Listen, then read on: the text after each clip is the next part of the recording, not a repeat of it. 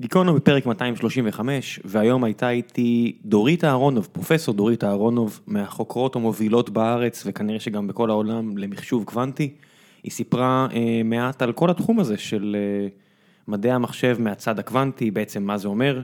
דיברנו קצת על פיזיקה קוונטית, דיברנו על אה, ללמוד בתנועה, דיברנו על קונג פו, דיברנו על המון המון נושאים שיפתיעו אתכם שמגיעים ממישהי שהיא חוקרת ברמה כזו גבוהה. אה, לא שזה רע, אבל עדיין מפתיע שזה מגיע ממישהי כזו. היה באמת שיחה מעניינת. כמובן שהשיחה לא הייתה אה, מאוד קלה, ניסינו להנגיש כמה שאפשר את הנושאים, זה עדיין נושא שהוא מורכב, אפילו לאנשים שמתעסקים בו ביום יום, כמו פרופסור אהרונוב, אה, מקווה שעדיין תהנו. ולפני שנגיע לפרק עצמו, אני רוצה להזכיר לכם שגיקונומי זה חלק ממשפחת הפודקאסטים שנקראת גיקונומי, וכוללת גם את ציון שלוש שבכל יום נתון. ובכל יום נתון, בכל פרק אה, שמשודר פעם בשבוע, לעיתים פעמיים, אוריאל דסקל ושלל עיתונאי ספורט אחרים כמו עמית לבנטל ומעיין אפרת ועוד כל מיני אנשים נהדרים כמו עוזידן גם, מדברים בכל שבוע על נושאים אחרים שקשורים לספורט עולמי, מ-NBA, NFL, כדורגל אירופאי, שלל דברים אחרים, ובציון שלוש, יוני נמרודי, איציק ששו, ניר צדוק, אני כמובן, מדי פעם אה, מדברים על כדורגל ישראלי. אה, זה חגיגה, שני הפודקאסטים האלה נבחרו לשני הפודקאסטים הפופולריים בארץ בכל מה שקשור לספורט על ידי אה, קוראי ומבקרי אתר גיק טיים, אז חגיגה גדולה ותודה לכם לכל מי שהצביע. גיקונומי דרך אגב נבחר במקום השני בקטגוריית התרבות, נראה לי, אה, אם זה ככה נקרא, אז תודה גם לכם גם שם. ולפני שנגיע אה, לפרק עצמו, אמרתי את זה כבר נכון, אבל עדיין, אז לפני שנגיע לפרק עצמו, אה, דבר החסות שלנו, והפעם זו חברת לייטריקס, שאנחנו מאוד מאוד אוהבים אה, לעבוד איתם, זה לא פעם ראשונה ומקווה שגם לא פעם אחרונה. הפעם זה גם מאוד רלוונטי, כי פרופסור אהרונוב מלמדת באוניברסיטה, באוניברסיטה העברית בירושלים, אפילו מתגוררת בירושלים, וחברת לייטריקס היא לא רק אחת מחברות ההייטק הכי מצליחות בארץ, היא גם ירושלמית. והיא רוצה לשכנע אתכם לבוא לעבוד אצלה, לא שזה אמור להיות כל כך קשה, כי חברת לייטריקס, כאמור, אחת מהחברות הכי מצליחות בארץ שעושות מוצרי B2C, זאת אומרת אה, מוצרים לצרכני הקצה, ל consumers, הם גייסו ממש עכשיו 60 מיליון דולר בסבב גיוס שני בהובלת Insight Venture Partners ו ClalTech. ולא סתם גייסו סכום כזה, כי צפי ההכנסות השנתיות שלהם ל-2019 הוא סביב 100 מיליון דולר. הם מגייסים לא פחות מ-100 אנשים, בעיקר למטה החברה בירושלים כאמור, ומציעים סביבת עבודה ייחודית ומתקדמת. מלא הטבות, שאטל יומי מתל אביב, אם אתם לא רוצים לעבור לירושלים, אנשים מעולים לעבוד איתם, טונות של אתגרים טכנולוגיים, ואני אומר לכם באחריות באמת, דבר מדהים הם עושים שם, הם מגייסים מכל התחומים, מתכנתים, מעצבים, אנשי marketing, מחקר ועוד. אז מה בעצם הם עושים? הם עושים אפליקציות שמנסות להנגיש את הקריאיטיביות לציבור הרחב, על ידי אה, מעין גרסאות פוטושופ קטנות כאלה למובייל, אה, אם אתם רוצים שהסלפי שלכם יהיה יותר טוב, או סתם לעבוד על התמונות שאתם מצלמות, מצלמים, מצלמות ומצלמים. אה, אפליקציה הכי מפורסמת שלהם נקראת Facetune, באמת יופי של דבר, אה, כרגע רק ל iTunes, עובדים עכשיו על גרסת האנדרואיד, וחבילת האפליקציות Enlight לעיצוב תוכן ויזואלי. אני אספר לכם גם מעט על מטה החברה בהפסקה הבאה, ועכשיו, גיקונומי עם פרופסור דורית אהרונוב, תהנו.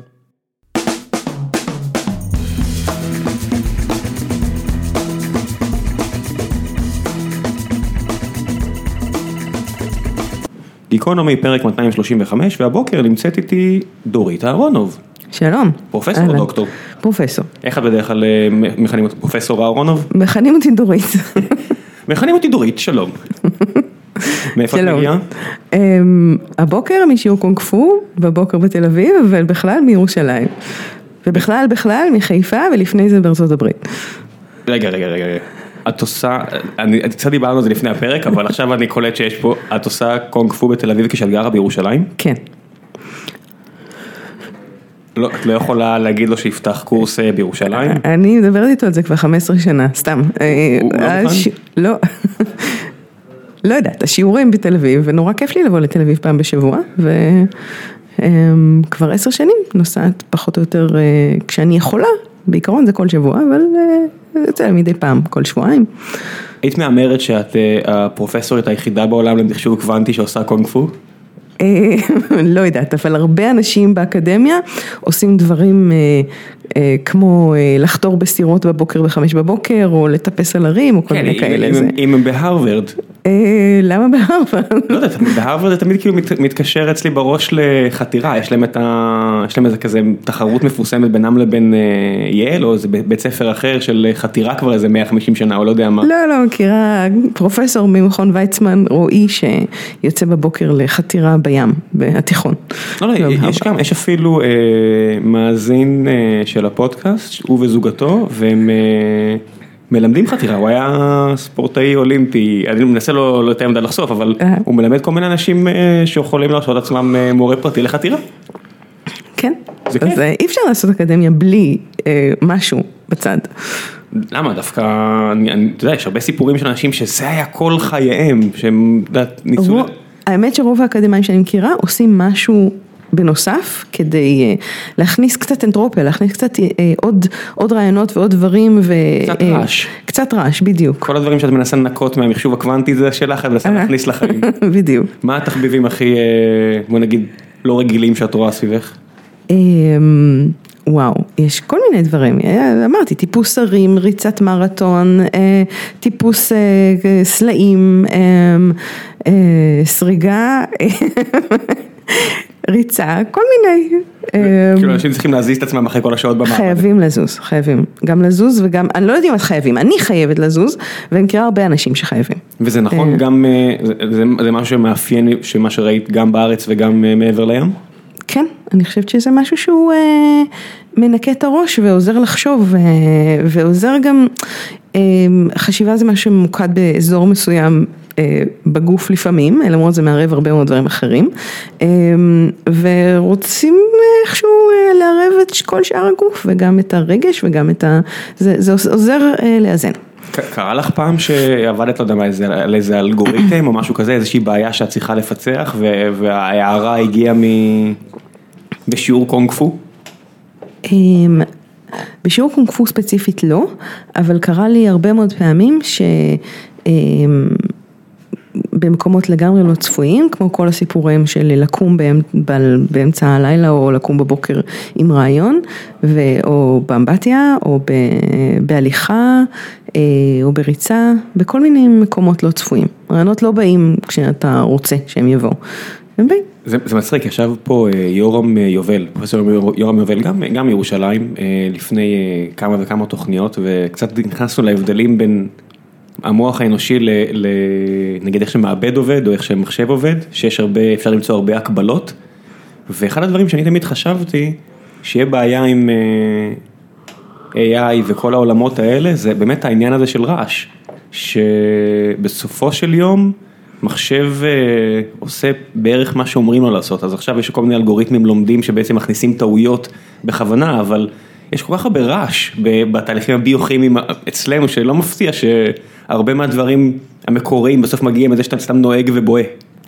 אה, האמת שזה לא כל כך קשה לסמלץ רעש, זאת אומרת זה לא בעיה להכניס רעש למערכות בשביל לעודד אנטרופיה, מה שקשה, לעודד אה, דברים לא צפויים, מה שקשה זה החיבור הזה בין, אה, נגיד, למה כש, כשאקדמאים הולכים לכנסים, הם מגיעים אלפי רעיונות פתאום, זו תופעה שאני חושבת שקורית להרבה, לא רק לי, אה, נוסעים לכנס ושומעים כל מיני הרצאות על דברים שלא כל כך קשורים, קצת קשורים, ופתאום יש איזה flow של רעיונות ש, שלא מפסיק.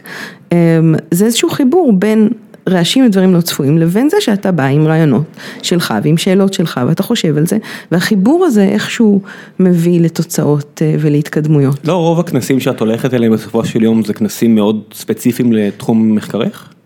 לא, זה לא, לא, את מנסה ללכת לכנסים שונים? אני מנסה ללכת לכנסים מכל מיני סוגים, אני, אני מנסה, יש גם כאן כמובן כנסים בתחום שלי, חישוב קוונטי, ש... חכי חכי אנחנו מחממים את הקהל, אוקיי, ניסוי. סליחה, לא אמרתי כלום. עשיתי פה ניסוי של אה, שיחה כזה, לא, לא בדרך כלל אני קופץ אה, ראש פנימה לנושאים, אמרתי הפעם אני אה, easing אז. נשמור את זה בסוד. כן. אז בתחום שלי. כן. אמ, ו, אבל אני גם הולכת לתחומים אחרים, במתמטיקה וב, אמ, ובפיזיקה ובמדעי המחשב, אה, פחות מדעי המחשב ויותר תחומים רחוקים ממני במתמטיקה ובפיזיקה, שאיכשהו אה, מתחברים אצלי בצורות שהן לא לגמרי צפויות ואולי קשה גם להסביר אותן, אבל אה, הם תמיד נותנים, נותנים השראה. או לא תמיד, אבל הרבה פעמים זה קורה שיש לי השראה ממקומות שהם לא, לא דווקא המקומות הקרובים לי, ודווקא, אולי דווקא לא. מה היה הפעם האחרונה שזכית להשראה כזו, מתחום שהוא לא, לא יודע מה, בדיוק התחום שבו את מתעסקת? אמ, אמ, אמ, אה, אני לא, קשה לי לזכור בדיוק עכשיו נקודה מסוימת שבה, שבה הייתה השראה. למשל, אוקיי, הנה, אה, למשל שאלה שאני מסתכלת עליה עכשיו עם איזה, עם מתמטיקאי מאוד מאוד טוב באוניברסיטה שלנו, אמ, באוניברסיטה העברית, ש, אה, שזאת השאלה של למה בעצם מתמטיקאים מצליחים להתקדם במתמטיקה. איך קורית ההתקדמות הזאת כשמתמטיקה זה דבר כל כך קשה. וזאת שאלה כאילו פילוסופית, אבל בעצם בתחום שלי, שזה קשור מאוד לתיאוריה של מדעי המחשב, הוא יושב בתוך תיאוריה של מדעי המחשב, יש שאלות שמדברות על תהליכים. ואיכשהו שאלה פילוסופית שכזאת יכולה להתחבר כאילו למשהו אחר לגמרי, שקשור ל... תהליכים של חישוב ותהליכים של אה, אה, התקדמות לכיוון איזושהי מטרה. אז uh, talking about uh, להתקדם לכיוון מטרה בלי, בצורה שכוללת גם רעשים. אנחנו לא באמת מבינים איך, איך, מתק, איך אנחנו מתקדמים לכיוון uh, תוצאה של איזשהו חישוב או, או משהו ש, שאנחנו רוצים להגיע אליו, זה הרבה פעמים תהליך לא לינארי. אז... הוא לא אז... לא ליניארי, אבל הכיוון הוא, את יודעת, up and to the right, יש איזשהו יעד שאתה מנסה להשיג, לא יודע, אם זה מערכת משוואות קרטזית כזאת, אני יכול לדמיין ברביע, לא יודע מה, הולכים פשוט למעלה וימינה, זאת אומרת...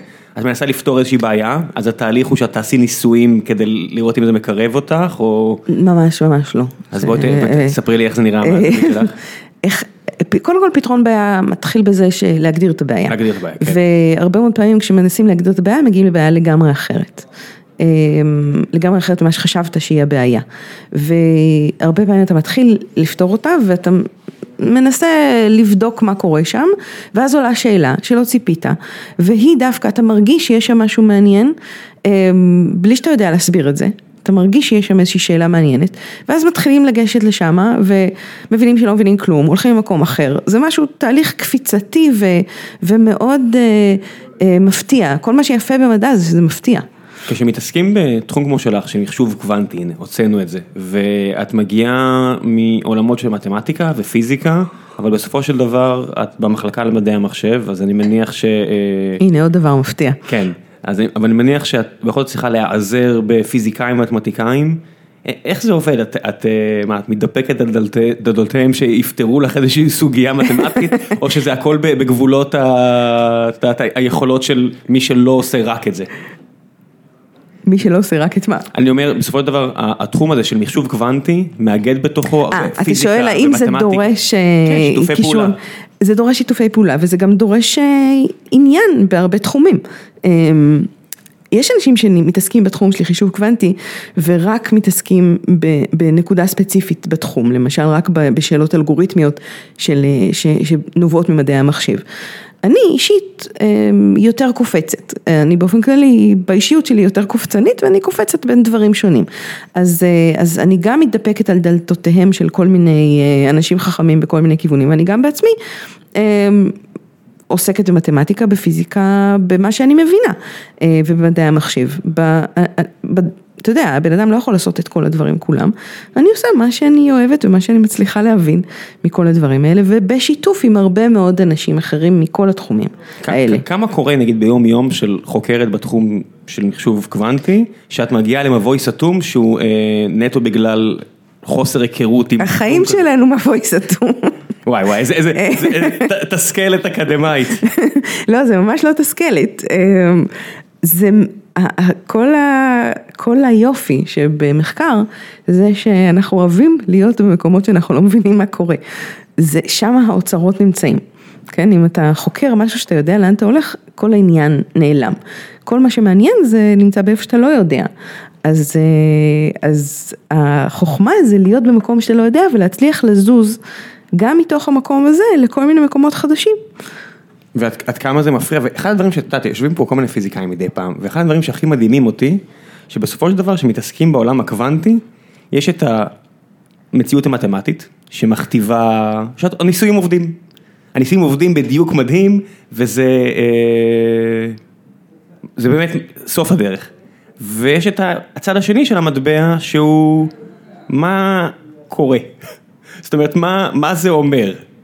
מה הפרשנות של המציאות לאותם התהליכים שהם לא תמיד חופפים ל... בוא נגיד להבנה שלנו. אוקיי. כן.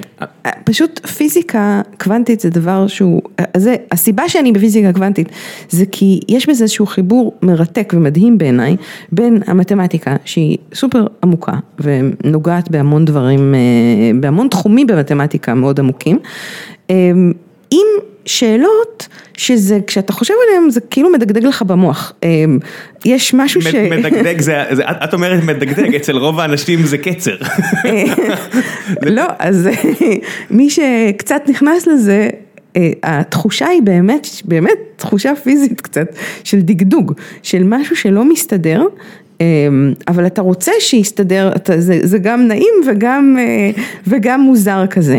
ו, והמקום הזה שאתה רוצה, אני לפחות, אני רוצה להבין את זה, ושהוא, הוא, אני מרגישה שיש שם מבנה מאוד מאוד עמוק ומעניין, ושאני לא עד הסוף מבינה אותו, ואף אחד לא עד הסוף באמת מבין אותו, זה מקום זה מקום מרתק המפגש הזה, אז, אז כן נכון זה לא משהו שהוא אינטואיטיבי כמו אה, שתפוח נופל מלמעלה למטה אז אני יודעת שהוא ייפול. עזבי תפוח, עזבי תפוח, בוא נרוץ 200 שנה קדימה, טורינג, כל מה שדעת רוב הפלבאים כמוני מתעסקים בו זה ביטים רגילים, אפס או אחד, זה נורא נוח, אלגברה בוליאנית, יש שערים לוגיים, אני יודע מה נכנס, אני יודע מה יוצא.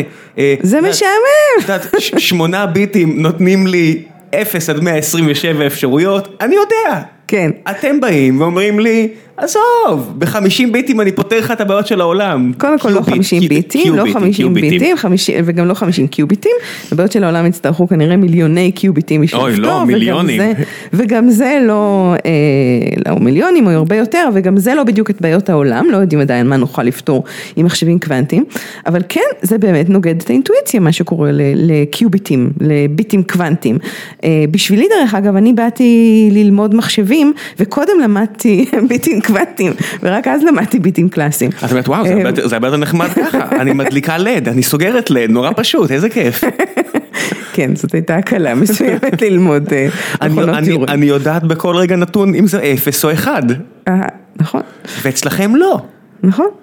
קיוביט קוונטי באמת לא רק קיוביט אחד לא יודע אם הוא אפס אחד אלא מערכת של 100 קיוביטים או 300 קיוביטים קוונטיים לא יודעת אם היא נמצאת באף אחד מ-2 בחזקת 300 שזה יותר ממספר החלקיקים ביקום. זאת אומרת המקום שבו היא נמצאת הדרך לתאר אותה זה בעזרת מצב שהמימד שלו הוא הוא בלתי ניתן לדמיון. רגע רגע אז התפזרנו פה שנייה קפצנו מקונג פו שאנשים אמרו אוקיי אוקיי אנחנו אנחנו מבינים מה קורה פה ועכשיו הבאת פה 2 בחזקת 300 שזה בעייתי אז בואי נעצור שנייה ונתחיל מההתחלה.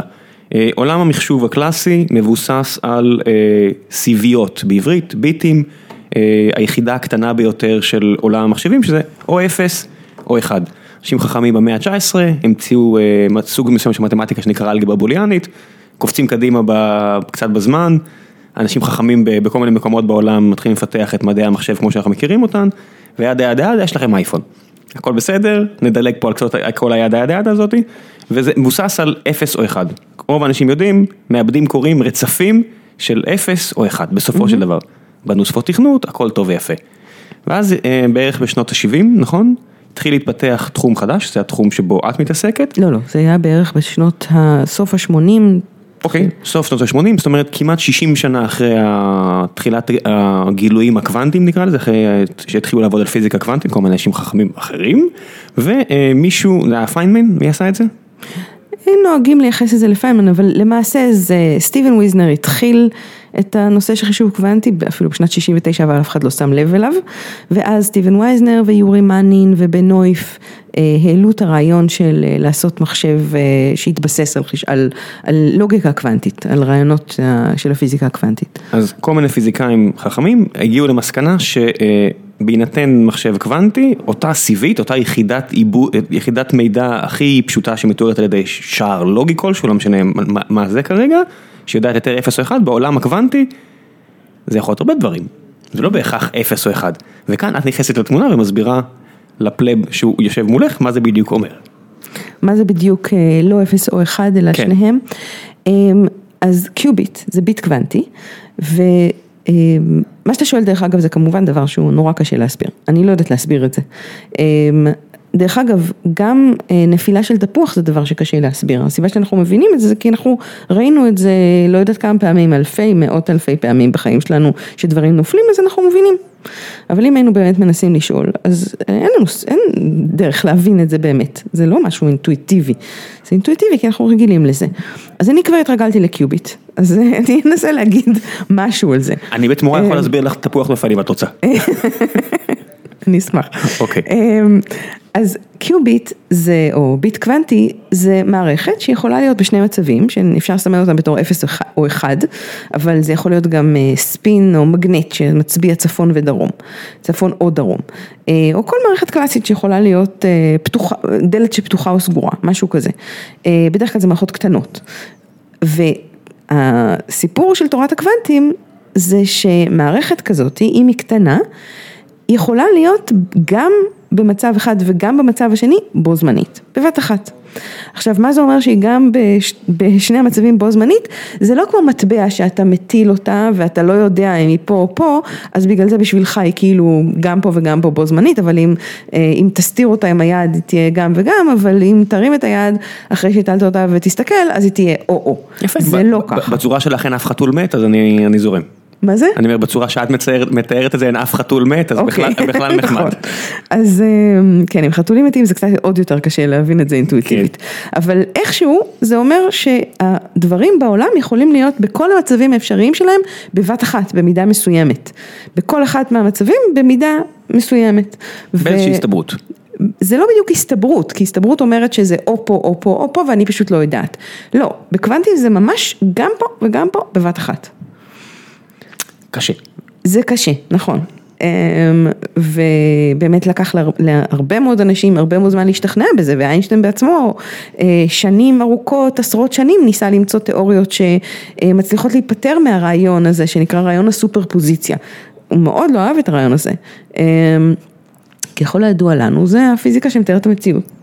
וצריך לחיות איתה איכשהו ו, וזה מה שעומד בבסיס של, של ביט קוונטי, הרעיון הזה של סופר פוזיציה.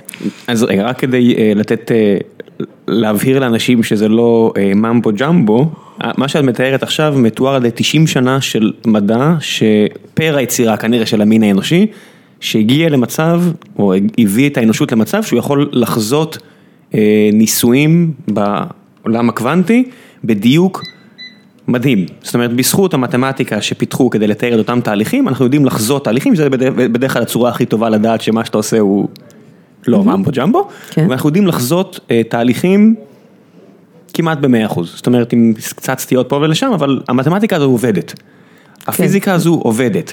התיאור האנושי שלנו למה בדיוק קורה פה, זה כבר אולי חוסר היכולת של השפה לתאר תהליכים של היקום, אבל אני לא חושבת שזה חוסר יכולת של שפה, אני חושבת שזה משהו שמאוד נוגד את האינטואיציה.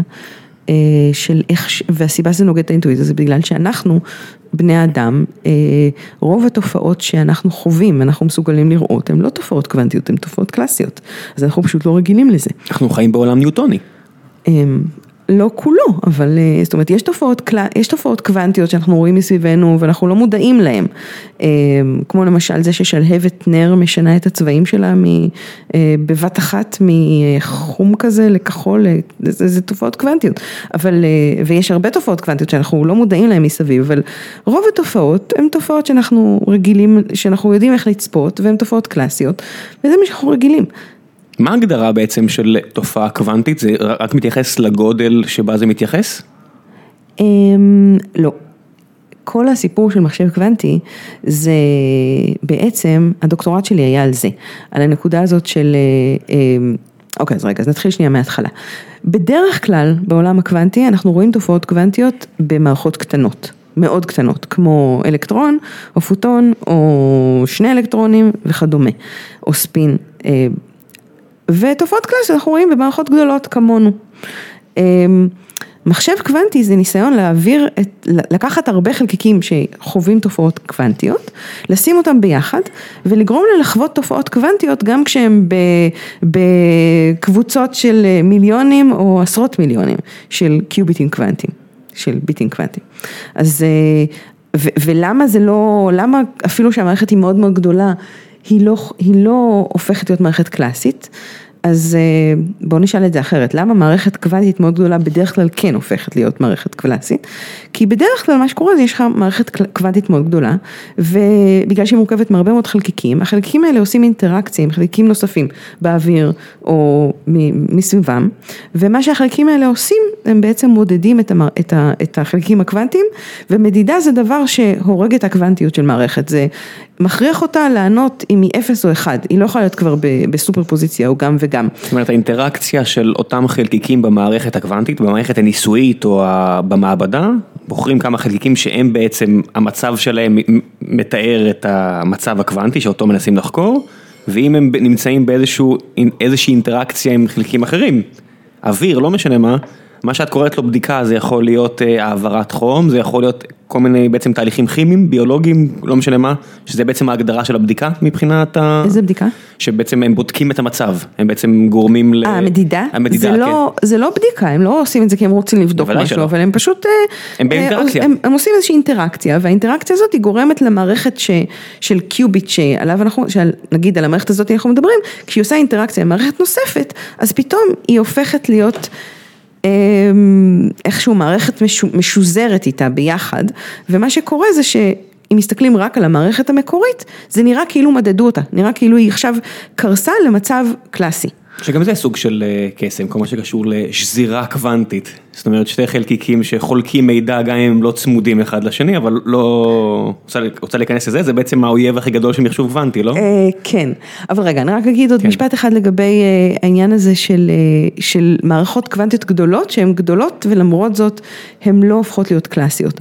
אז מחשב קוונטי כאילו מנסה לנצח את התהליך הטבעי שיש, שכשלוקחים מערכת יותר ויותר ויותר גדולה, אה, היא עושה יותר ויותר אינטראקציה עם העולם מסביבה ולכן יותר קל לה להפוך למערכת קלאסית.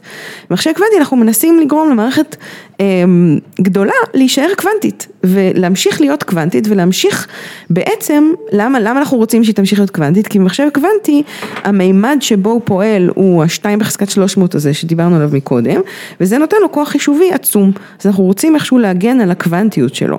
וזה ש... שהוא נמדד כל הזמן זה מפריע לזה, זה מקריס, זה גורם ל... ל... למצב שלו להפוך להיות קלאסי כל הזמן.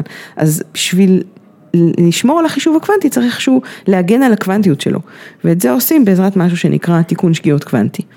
שתיקון שגיאות קוונטי זה כמו, לא יודע, כמו שאני מכיר מתיקון שגיאות במערכות תקשורת של מחשבים? זאת אומרת אלגוריתמיקה של אה, תיקון זה, שגיאות? זה מאוד דומה, זה מאוד דומה רק ש... באמת? הייתי מניח שדווקא זה יותר מגיע מהמקום הפיזיקלי שפשוט לבודד את החלקיקים האלה. לא, לבודד את החלקיקים זה לא מספיק, כי there's just so much שאתה יכול לבודד את החלקיקים, אתה לא יכול לבודד אותם לגמרי.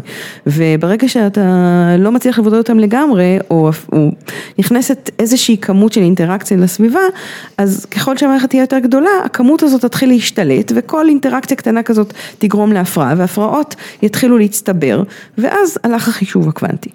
אה, בשביל שהוא יוכל, שהחישוב הזה יוכל להיות עמיד, אתה חייב כל הזמן לתקן, זה כמו בית שאתה אה, לא יכול לא לסדר אותו מדי פעם, גם אם כמות האי סדר שנכנסת היא מאוד קטנה, אם אתה אף פעם לא תסדר אותו, אחרי שנה המצב יהיה איום ונורא. אמ, אז זה אותו דבר, במחשב קוונטי אתה לא תגרום לזה שבאיזשהו שלב השגיאות שהצטברו יוקטנו, אז השגיאה תצטבר ותצטבר והחישוב אה, יהפוך להיות אה, לא רלוונטי. והאלגוריתמיקה של תיקון שגיאות, היא דומה לאלגוריתמיקה של תיקון שגיאות כמו שאנחנו מכירים אותה מעולם תקשורת, לא יודע מה, הרגיל, לא יודע מה זה, אלגוריתם ויטרבי, כל מיני כאלה ש... אז, אה, אז כן, זה, זה לא, זה גם דומה וגם שונה. יש משהו שהוא, אז בתיקון שגיאות קלאסי רגיל, מה שעושים זה בעצם, מתחילים מהרעיון של אה, להעתיק הרבה פעמים את אותה אינפורמציה, אה, מה שנקרא code repetition. רידנדנסי. בדיוק, מעתיקים הרבה פעמים את אותה אינפורמציה, אז אם קרה, קרתה איזושהי שגיאה במקום אחד, בביט אחד, אתה יכול לתקן אותה כי יש לך את כל שאר הביטים ש, ששמרו, את, ששמרו למצב שלהם בלי שגיאות. אני אשדר את המסר 100 פעמים, מספיק שפעם אחת זה יגיע וקיבלת. נכון. אה, אולי צריך יותר מחצי מהפעמים זה יגיע כן. בשביל שתדע מה המסר כן. הנכון, אבל יכולות לקרות הרבה שגיאות ועדיין תסתדר עם זה.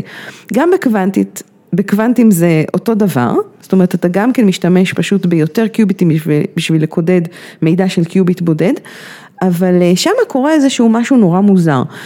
בניגוד לעולם הקלאסי, בעולם הקלאסי אתה לא מנסה להסתיר את המידע מפני הסביבה בשביל להגן עליו. בעולם הקוונטי יש משהו שנקרא no cloning, אי אפשר להעתיק מידע פעמיים. יש מין תופעה כזאת, ולכן אם אתה מנסה להסתיר, אם אתה מנסה להגן על מידע, מה שאתה בעצם מנסה לעשות זה לגרום לסביבה לא להעתיק את המידע.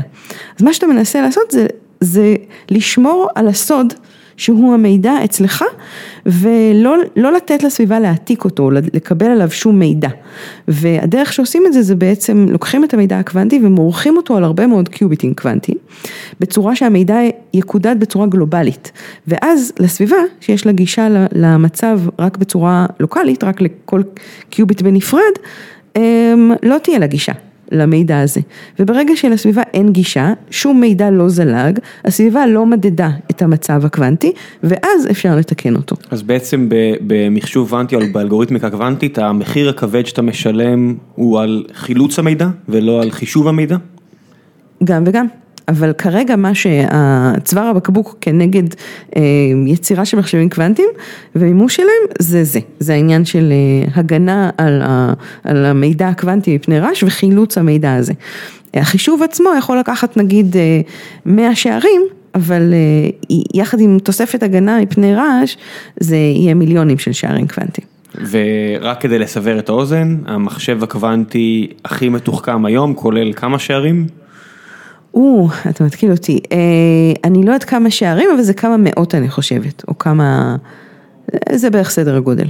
זאת אומרת, אם, אם נגביל את זה לעולם המחשבים הקלאסי, אנחנו נמצאים בשנות ה-20 של ה... או שנות ה-30 של המאה ה-20. לגמרי, כן. שאפשר, ש, שהכי הרבה שנוכל לעשות זה אה, פירוק לגורמים אה, של מספרים יחסית קטנים. מאוד מאוד קטנים. זאת אומרת, מאות אה... אלפים, עשרות אלפים, דברים כאלו. לא, לא, לא, הרבה יותר קטנים. את אומרת, ש... מאות. משהו, עשרות.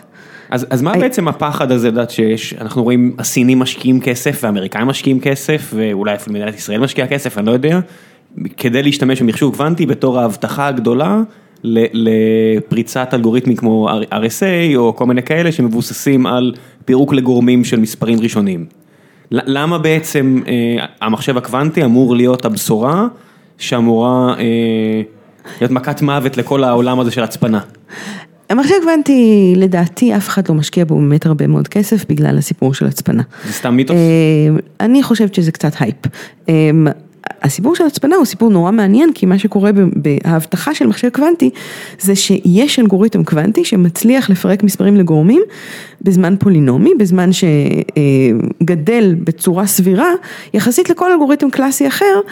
באלגוריתמים קלאסיים זה ייקח זמן אקספוננציאלי, זאת אומרת אין בכלל השוואה בין מהירות. רק נפרש את מה שאת אמרת, אמ, ההבדל בין זמן מעריכי לזמן אה, לא מעריכי נקרא לזה, אה, זאת אומרת שאם אני אגדיל את הבעיה למספרים עצומים, כמות הזמן שאני אצטרך להשקיע תגדל בצורה פרופורציונלית לגודל הקלט, בניגוד ל... אה, חזקה כלשהי נקרא לזה. בדיוק. אוקיי? בניגוד, נגיד, כמו שארנבים מתרבים, אז הם מתרבים אה, אחרי אה, עשרה דורות, יש לך שניים בחזקת אה, עשר ארנבים, לעומת גידול של... מה אנחנו, מה גדל בצורה לינארית, אם ילד מצייר ציור, אז הזמן שה... זה גם מסוג הדברים הלא, לא, לא... בוא נגיד הלא אינטואיטיביים לרוב האנשים, גידול מעריכי, גידול אקספוננציאלי, את את מכירה את המשל עם השח? כן, בוודאי. אז אז זה בדיוק העניין הזה שבקצרה היה איזה שייח אה, פרסי אני חושב, מספר את האגדה והגיע בן אדם ולימד אותו את משחק השחמט והוא כך התלהב, הוא אמר לו, טוב, אני רוצה לצ'פר אותך, מה אתה רוצה צ'ופר? אז הוא אמר, אני רוצה אה, שתשים לי גרגר אורז על ה... על המשבצת הראשונה בלוח, ואז אה, כפול מכך על המשבצת לידה, ואז כפול מכך על המשבצת לידה, ככה עד המשבצת ה-64. המלך אמר איזה פראייר, אין בעיה, עליי. כשהוא הגיע למשבצת ה-32 הוא הבין שהוא בבעיה, כי זה כבר אה, יותר גרגירי אורז מאשר שיש חול בים, וככה זה, גידול מעריכי הוא בעייתי, וזו הסיבה שהרבה אלגוריתמיקה שבסופו של דבר הסיבוכיות שלה כדי אה, לפתור אותה, או כדי להוכיח, או כדי למצוא את הפתרון, צריך כמות פעולות אסטרונומית. וזו הבעיה שכל מיני אלגוריתמים שהם ברוט פורס, זה פשוט בוא, אוקיי, אני צריך לפר... למצוא איזה מספר ראשוני, כפול מספר ראשוני מביא לי את המפתח להצפנה הזאת שלך, אין בעיה, אני ארוץ מ-1 עד למספר שלך ואני אמצא את זה. ואז אתה מגלה שזה בעייתי, כי מהר מאוד אפשר למצוא מפתחות שהם, אה, שכל הכוח מחשוב בעולם לא ייתן לך את הפתרון הזה בזמן סביר. בדיוק, אז, ו... אז למשל כן. פירוק מספרים לגורמים זה דבר כזה, אם היינו הולכים פשוט ברוט פורס, היינו עוברים על כל המספרים היותר קטנים מהמספר הזה ובודקים אם זה מחלק את המספר לגורמים, זה היה לוקח לנו זמן עצום. ו... בהינתן קלט מספיק גדול. בהינתן קלט גדול. ומה שקורה בחישוב קוונטי זה ש...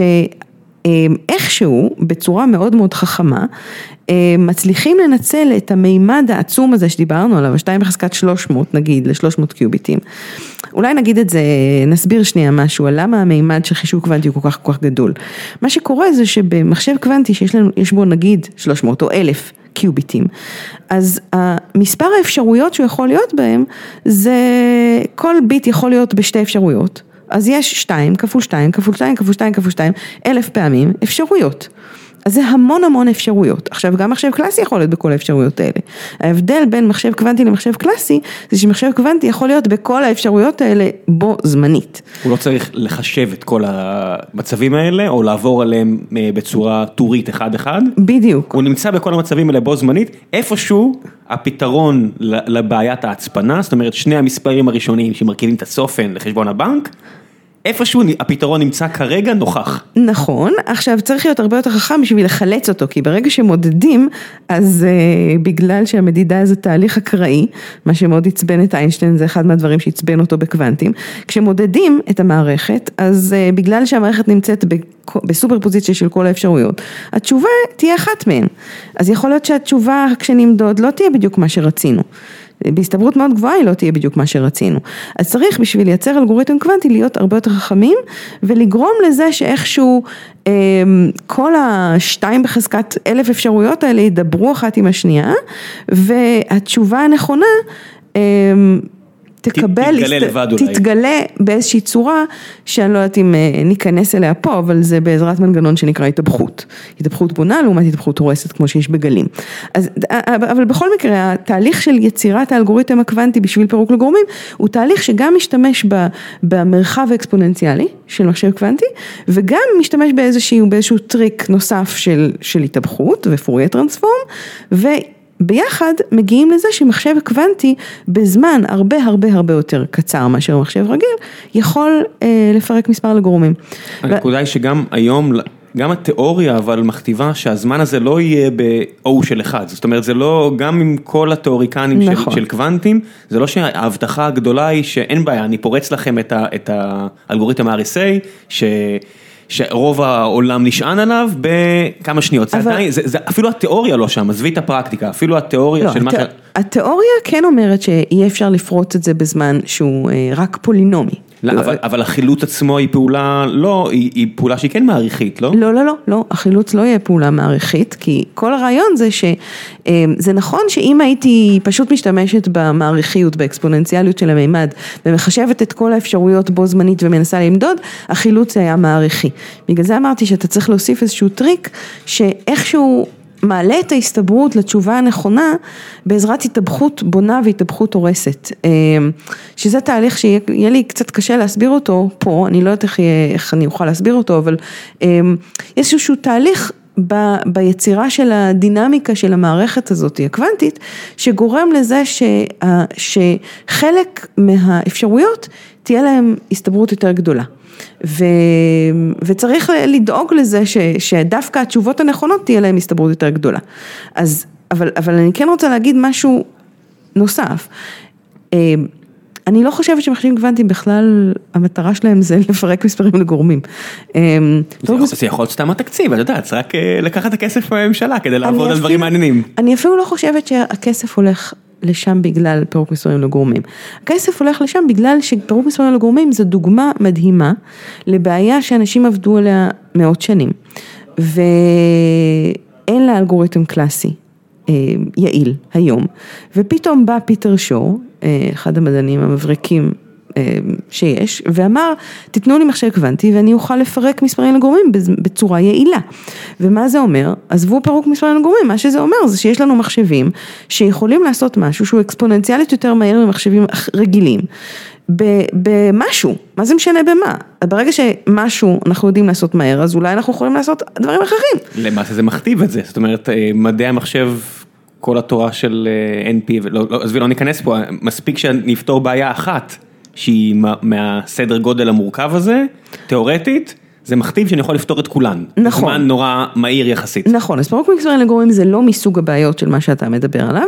אנחנו, בגלל זה גם כרגע מספר הבעיות שאני, שאנחנו יודעים שאפשר לפתור אותן בזמן כל כך מהיר, קוונטית הוא קטן. זה לא שאנחנו, יהיה לנו מחשב קוונטי ואנחנו נדע לפתור את כל הבעיות בעולם. זה ממש לא ככה. יש מעט מאוד בעיות שאנחנו יודעים לפתור אותן. אמ, עם מחשב מה קוונטי. עוד, מה עוד למשל? מלבד אמ, פירוק אה, מספרים לגורמים? אוקיי, אז יש עכשיו כל מיני דברים שמתחילים. יש יש בעיות שהן אזוטריות, כמו למשל אמ, בעיות באלגברה, ש, ש, אה, שאף אחד לא באמת מעניין אותו, חוץ מזה שזה פשוט דוגמאות למשהו שאפשר לעשות. גם פירוק לגורמים לא היה מעניין אף אחד אם עדי שמיר וחברים שלו לא היו אה, משתמשים בזה למשהו. אבל כרגע זה מאוד מעניין הרבה נכון. מאוד אנשים. כן. אני מדברת על בעיות שעדיין לא מעניינות הרבה אנשים גם עכשיו. אז, אה, אבל עכשיו מתחילים למצוא, בעשור האחרון התחילו למצוא בעיות שמאוד מאוד מאוד מעניינות אנשים, כמו למשל בלמידת מכונה. אה, דברים שקשורים בפתרון משוואות לינאריות, או בפתרון של משו... בעיות אלגבריות שמשתמשים בהם בתחום של AI, של artificial intelligence, ושמה אה, אם באמת מחשבים קוונטיים יצליחו לעשות דברים הרבה יותר מהירים ממחשבים רגילים, זה אה, תהיה פריצת דרך מדהימה. אז גוגל ו-IBM וכל החבר'ה שמנסים לבנות מחשבים קוונטיים, שם הם מנסים להשקיע את הכסף. ואת הזמן. לא בקריפטוגרפיה וכל העניין הזה, אלא פשוט במה שהם במילא עושים ביום יום, לדעתי הם מנסים אה, לייעל את כל התהליכים האלה של אה, Deep Learning וכל Buzzword אחר שמצמידים לעניין הזה, אז בואו נעשה קפיצת דרך במכה אחת ולא התקדמות קטנה צעד כן, צעד. להגיד שהם עושים אה, את מה שהם עושים ביום יום זה לא בדיוק, כי הם מנסים גם לבנות משהו קוונטי בשביל שיעשה את זה, זאת אומרת התהליך החישובי עצמו מצריך. ביטים קוונטיים שיהיה להם. מה זה אה, בעצם אז מחשב קוונטי? אם את כבר, אנחנו מעלים את זה כבר כל כך הרבה פעמים בפועל, מחשב קוונטי. אנחנו לא יודעים. מה זה? אה, יש הרבה מעבדות. יש אחד אבל של IBM הרי, לא? אה, יש כמה בעולם שטוענים שהם עושים דברים שקשורים לחישוב קוונטי.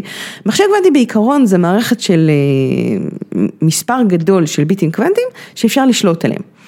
אפשר להפעיל עליהם שערים, כמו שערים קלאסיים במחשב רגיל, עם flip flop ים וכאלה, אז אפשר להפעיל שערים קוונטיים על מחשב, על הביטים הקוונטיים שנמצאים במחשב. ברמת שליטה, ברמת קונטרול מספיק גבוהה כדי שיהיה אפשר לחלץ מהם תשובות לשאלות. זאת אומרת, כדי שהרעש לא, לא ימסך את כל התשובות. כיום IBM וגוגל ו Rigetti וכל החברות שטוענות שיש להם מחשב קוונטי, אף אחת לא טוענת שיש להם באמת מחשב קוונטי. זה, יש להם מחשב קוונטי במצב שהוא מאוד מאוד מאוד רועש. והיום אנחנו נמצאים בעידן שנקרא הניסק era. מה זה ניסק? זה ה-Noisy Intermediate Scale Quantum Computation, שזה מערכת מאוד רועשת שהיא מעל הסף של תיקון שגיאות, זאת אומרת אי אפשר לתקן בה את השגיאות, השגיאות הן בקצב גבוה מדי מכדי שאפשר לתקן, והשאלה היא, האם אפשר לעשות משהו מועיל במערכת הזאת, במערכות כאלה. אז כשגוגל אומרת, אנחנו עכשיו בונים מחשב עם 72 קיוביטים, בעצם הקיוביטים שלהם הם הרבה יותר מדי רועשים מכדי אה, להיות מחשב קוונטי. והם מודעים לזה, זה לא שהם לא מודעים לזה. אז בעצם זה מגביל את כל היכולת של כל שימוש בהם. בוודאי. אז מה, מה הטעם? רק אה, התקדמות אה, מדעית פרופר? זאת אומרת גרידה רק לעשות עוד צעד קדימה לכיוון הפתרון, up and to the right? כן, up and to the right במובן שאנחנו מנסים להבין איך שולטים על מערכות של הרבה מאוד קיוביטים ומנסים להבין האם מודל הרעש אה, הוא נכון. אה, אנחנו יודעים שאם נצליח להוריד את אה, קצב הרעש מתחת לסף מסוים, אז נצליח אה, לתקן שגיאות. ואז שגיאות לא ישפיעו, אבל עוד לא הצלחנו להוריד את הרעש מתחת לסף הזה, אז אחד מהדברים שאנחנו רוצים להשתמש במחשבים קוונטיים שמנסים לבנות היום, זה להבין האם המודל של הרעש מתנהג לפי מה שחשבנו אה, בתיאוריה. אם באמת זה נכון, אז כל מה שצריך זה רק להוריד את הרעש עוד קצת, ואז הכל יהיה בסדר. אם זה לא נכון, אז אה, לא יודעת, אלוהים יודע מה יהיה. בהינתן אה, כל מה שאמרת עכשיו. מה עושים בעצם אנשים כמוך שבודקים, שעובדים, מקדישים את חייהם לחישוב קוונטי? אין מחשב קוונטי. אז איך נראה היום יום שלך? קודם כל, הוא מתחיל בקונג פו. כן, בקונג פו בתל אביב. בתל אביב. כן, ואז את עולה על כביש אחד. תשמע, יש שם שאלות נורא נורא מעניינות בחישוב קוונטי. אז השאלות, אפשר למשל לשאול האם יש עוד אלגוריתמים שהם לא פירוק מסרים לגורמים ואלגוריתמים אלגבריים, איזה אלגוריתמים נוספים קיימים, ואחת מהשאלות המאוד בוערות היום זה איזה אלגוריתמים קיימים שאפשר לי לממש אותם על מחשבים מאוד רועשים, אנחנו לא יודעים. זאת אומרת, את מנסה כבר לעבוד עם מסגרת האילוצים, את לא עובדת בעולם אידיאלי שבו יש מחשב קוונטי? גם וגם, אני עובדת, אני מרשה לעצמי לעבוד בתור אשת קוונטית בכל העולמות, בבת אחת. אני גם עובדת על שאלות מאוד תיאורטיות של אלגוריתמים בעולם אידיאלי של מחשבים לא רועשים. אני גם עובדת על שאלות של האם אפשר לקחת את המערכות האלה המאוד רועשות ולעשות איתן משהו מועיל. ואחת מהשאלות שנורא נורא מעניינת אותי זה איך אני עושה וריפיקציה למערכות כאלה. יש מערכות שכאילו טוענים שהן מתנהגות בצורה מסוימת, אבל איך בודקים שהן מתנהגות בצורה מסוימת, מאחר שהמערכות האלה הן קוונטיות והן ענקיות ונורא קשה להבין מה קורה שם, איך אני בודקת מה שקורה שם. אז זה מוביל לשאלות מאוד מאוד מעניינות של אינטראקציה עם המערכות האלה ו, ושאלות פילוסופיות של האם אני יכולה לדעת מה שקורה שם בלי להבין מה שקורה שם, או בלי לדעת לתאר מה שקורה שם, אבל אני רק משתכנעת שמה שקורה שם זה מה ש... זה לפי הטענה. אבל בדרך כלל בעולם המחשב, בעולם המחשב הקלאסי, הפילוסופיה יוצאת החוצה כי יש קלט ויש פלט. זאת אומרת, עשיתי איזשהו חישוב וקיבלתי תוצאה, התוצאה הזו בסופו של דבר הם מצבים של ביטים כאלה או אחרים שאני רואה אותם, דוגם אותם, לוקח מהם, בעולם הזה של מחשוב קוונטי, מהו הפלט? מהו הפלט? הפלט זה תשובה, אבל אני רוצה רק רגע להגיד משהו לגבי הפילוסופיה. אני חושבת שטעות בידך, העולם של חישוב קלאסי הוא מלא בשאלות פילוסופיות, מאוד מאוד יפות ולדעתי היום התיאוריה של מדעי המחשב משחקת תפקיד כמו שהפיזיקה שיחקה לפני מאה שנה, למשל, שהיא הייתה אימא של המדעים, היום אני חושבת שתיאוריה של מדעי המחשב זה באיזשהו מובן האימא של המדעים, כי זה מכניס, קודם כל עובדה, זה נכנס ל... כל תחום שאתה רק רוצה, כלכלה, פיזיקה, פסיכולוגיה, ביולוגיה, מה שאתה לא רוצה, יש חישוב שם ויש שאלות חישוביות. ההיבט החישובי הזה מעלה שאלות כמו קושי, האם אוקיי, השאלה למשל נורא, שנורא מעניינת, זה השאלה של משהו שנקרא zero knowledge. האם אתה יכול לדעת משהו, שמשהו נכון, בלי לדעת עליו יותר כלום. שמעת את המושג הזה? zero knowledge? לא. סקרנט.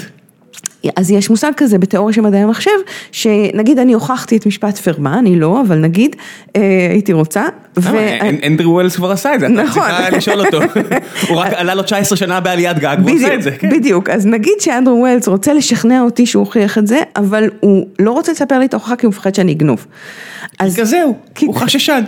אז נגיד, אז הוא יכול, יש פרוטוקול שהוא יכול לספר לי את ההוכחה הזאתי, בלי שאני אדע כלום על ההוכחה, אבל לא אוכל לגנוב, אבל אני אשתכנע שהיא נכונה. וזה נקרא Zero Knowledge Proof, והוא יכול... אני מכיר את זה קצת מעולמות של...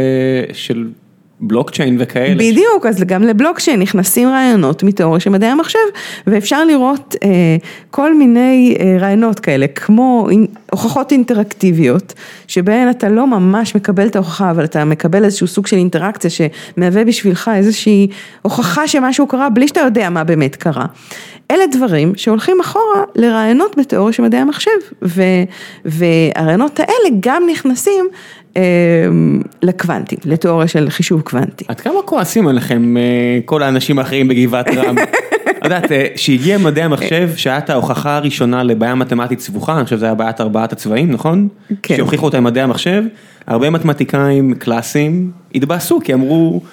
המקום הכי יפה שהאנושות עשתה, מתמטיקה טהורה, הוכחות יפהפיות, הגיעו החבר'ה האלה של מדעי המחשב ולכלכו את זה באמצעות הוכחות חישוביות. תשמע, אני חושבת שזה גם וגם, וזה באמת מבאס, קודם כל צריך ללמוד משהו חדש, ולשנות את הפרדיגמה זה תמיד מבאס. אבל מצד שני זה משהו שהוא מדהים, זה רעיונות, הרעיון, הרעיון שאפשר לתת הוכחה שהיא לא בהכרח נכונה, אלא היא נכונה רק בהסתברות מאוד גבוהה, רעיון של רבין ושל מילר, זה רעיון מדהים. אני לא יודע, זו שאלה פתוחה, אני לא יודע, לא אם אני מקבל את זה בכזו עובדתיות, הרי בירושלים יושב, אני חושב עדיין... רבין אתה מדבר לא, לא, עליו? אה, סהרון שלח, הוא עדיין כן, כן. נחשב לאחד מגדולי הלוגיקנים אי פעם, נכון. אי פעם, מבחינת כמות ההוכחות שלו זה, הוא בטופ נוטש, כאילו, נכון, אחד מהשלושה אני- לא זוכרת כמה מאמרים, אבל זה לא, לא, זה- אלף או יותר, או מתקרב לאלף, אני לא זוכרת. לא, הוא, אנשים, הוא לא שם שהרבה אנשים בארץ מכירים, כי כאלה אנחנו, אבל הוא אה, בטופ של הטופ של הטופ של הטופ, נכון. בעולם המתמטיקה, וכל ההוכחות שלו הן מושלמות. נכון. הן מושלמות מהפן, מה, מהפן הפילוסופי, זאת אומרת ההוכחה שלו היא נכונה במאה אחוז, היא נכונה. נבנתה צעד אחרי צעד מאקסיומות נורא נורא בסיסיות, מגדל, בבל, מגדל בבל של מתמטיקה שבסופן אלף ומשהו הוכחות שהאדם הזה עשה לכל מיני שאלות כאלה ואחרות מתמטיות, והן נכונות תמיד. ואז מגיע התחום הזה של נכונות רוב הזמן, אמנם ממש רוב הזמן, אבל רוב הזמן. כן. מה זה רוב הזמן? אז אה, מה זה רוב הזמן? מה זה, מתי זה לא נכון?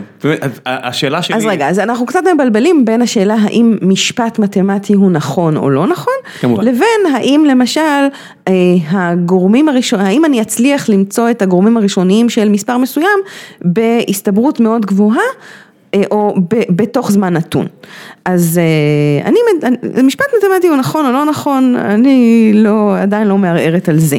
אבל אה, השאלה האם פירוק מספרים לגורמים, האם כשיש לי איזשהו מספר אני אצליח לפרק אותו לגורמים תוך זמן מסוים, זאת שאלה שאני, יכול להיות שהיא תהיה לה הסתברות מסוימת שהיא תקרה, וההסתברות הזאת אני יכולה לשפר אותה עד כדי 1 פחות 1 חלקי 2 בחזקת 2000, וזה יהיה בסדר. זה לא נורא אם, אה, אם בהסתברות כל כך קטנה כמו 1 חלקי 2 בחזקת אלף, אני לא אצליח משהו. תלוי מה, יש דברים שאי אפשר לוותר, אם אני שולחת חללית לחלל, אז יכול להיות ש-1 חלקי 2 בחזקת 2000 זה לא מספיק טוב, בתור הסתברות לטעות. אני חושב שכן, אבל... אה, אני לא יודעת, אבל אז- אני- אז אבל יש- אני לא עולה על רקטה מלאה בדיוק. בחומר נפץ. בדיוק, אז על זה יש ויכוח, מתי מותר להכניס אה, טעויות ומתי לא. אבל אני חושבת שההבנה שבהרבה מאוד מקרים אפשר להכניס טעויות, היא, היא, היא מאוד מאוד, היא הייתה מהפכה. אה, ואחרי המהפכה הזאת הגיעה גם המהפכה הקוונטית, שאומרת שחוץ מאשר גם לגלות תשובות לבעיות שהן באמת הסתברותיות, חוץ מזה גם הדרך לתשובות היא בצורה עקומה קוונטית כזאת, שגם אותה אי אפשר להבין. תראי, עצם העובדה שזה אקראי, יש, יש אנשים שמערערים על כך, את יודעת, ראיתי איזושהי הרצאה לא מזמן, שאני אני ממליץ על זה לא מעט, אבל יש ערוץ יוטיוב של הרואל אינסטיטוט הבריטי, וזה אתה יודע, זה, זה די מדהים שבאותו חדר שפרדיי דיבר, אז יש אחריו עוד אנשים, וואו. ליד אותו שולחן, זה אותו שולחן שבה דיברו כאלה אנשים, והיה שם איזה מישהו שהוא נחשב לאחד החוקרים הגדולים של אה, אבולוציה כיום, שנייה אחת, אוקיי, תפסתי אותו, אמ, אז אותו אדם, אני אשים את ההרצאה בלינקים של הפרק, אמר אה, שלדעתו כל העניין הזה של אקראיות זה כמו ש... פעם שחקרו רק אה, את ההתחלה של, של גנטיקה, בימי דרווין וכאלה, אמרו יש בהסתברות כזאת תקבל ככה, בהסתברות כזאת תקבל ככה, וזה כל מה שיש לנו.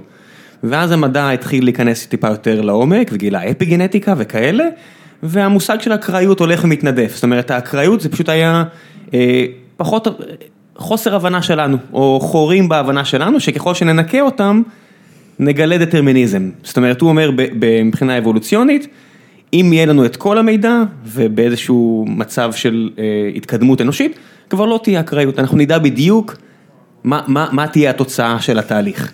וגרם לי לחשוב, מה, כל העניין הזה של מחשוב קוונטי וקוונטים וכל הדברים אני האלה, חושבת שזה משהו, אני לא מבינה בזה כלום במה שאתה אומר, אבל זה נשמע לי מאוד מאוד... אה, אז אני אשים את הלינק, זה... אני- אה, זאת אומרת, ברור לחלוטין שלפחות מבחינת התפתחות, אני לא מדברת על אבולוציה, אבל ההתפתחות שלנו בתור אה, אנ- אנשים, אה, אובייקטים שמסתובבים בסביבה, אנחנו, אה, אלא אם כן אנחנו יודעים הכל על הכל, תמיד יהיה, אם נדע...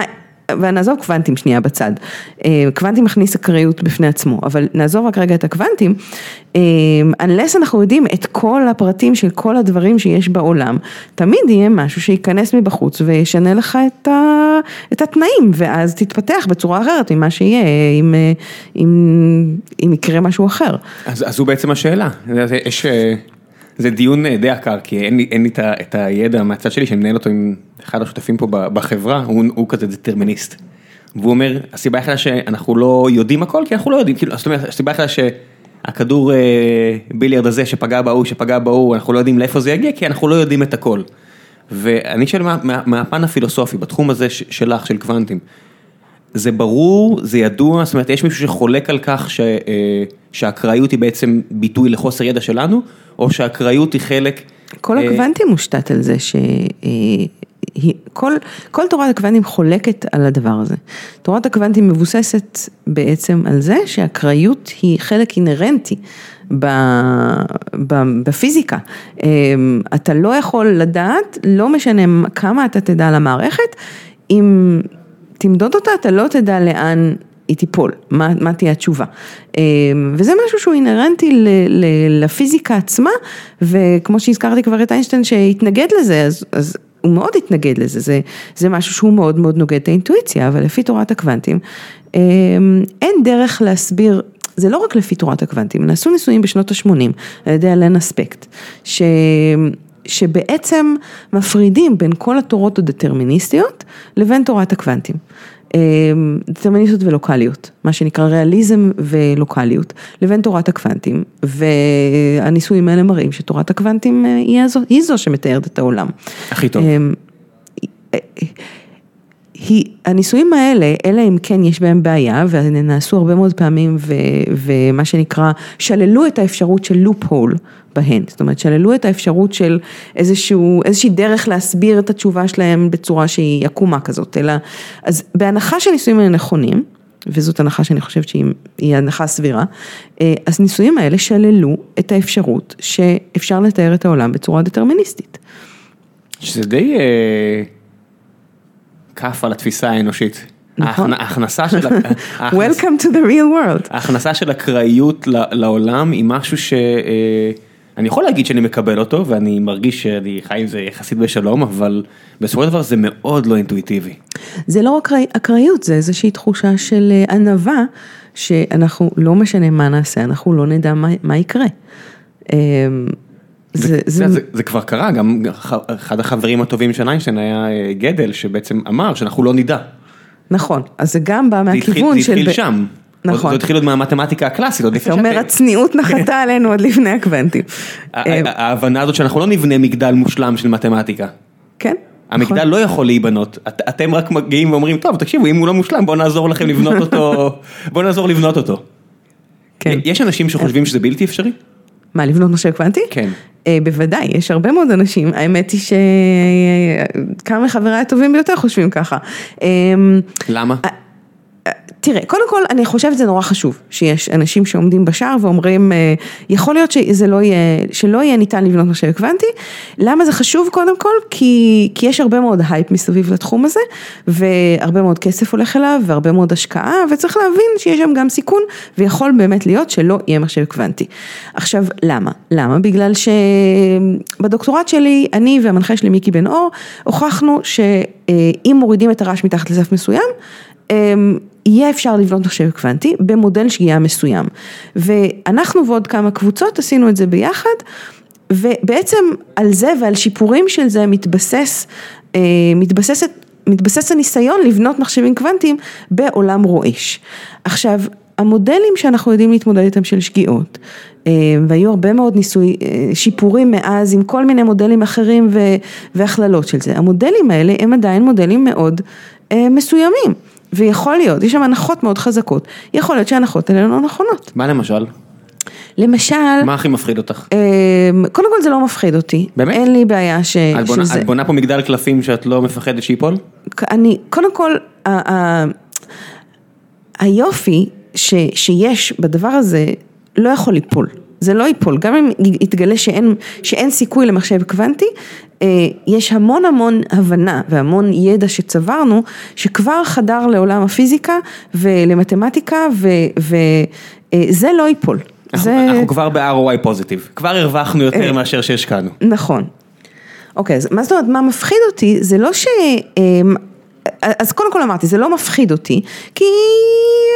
הכי גרוע. הכי גרוע, לא יהיה מחשב קוונטי, ומשם יכולות לצמוח תובנות מאוד מאוד עמוקות על פיזיקה. זה משהו שהוא, יש סיבה לזה שלא יהיה מחשב קוונטי, והסיבה היא... שהמודלים של הרעש שלנו, או משהו על הפיזיקה שאנחנו חושבים היום, הוא לא נכון, ומזה אנחנו נלמד משהו נורא נורא מעניין. זה גם מרגש. זה לדעתי עוד יותר מרגש. אולי, לא יודעת, אני באמת לא יודעת מה יהיה יותר מרגש, אין לי מושג, אבל זה גם מעניין.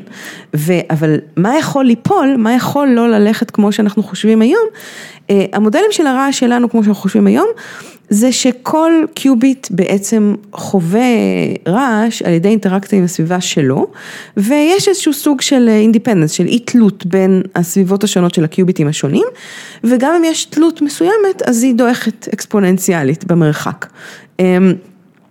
עכשיו, זה יכול להיות לא נכון. ויש אנשים שטוענים ש...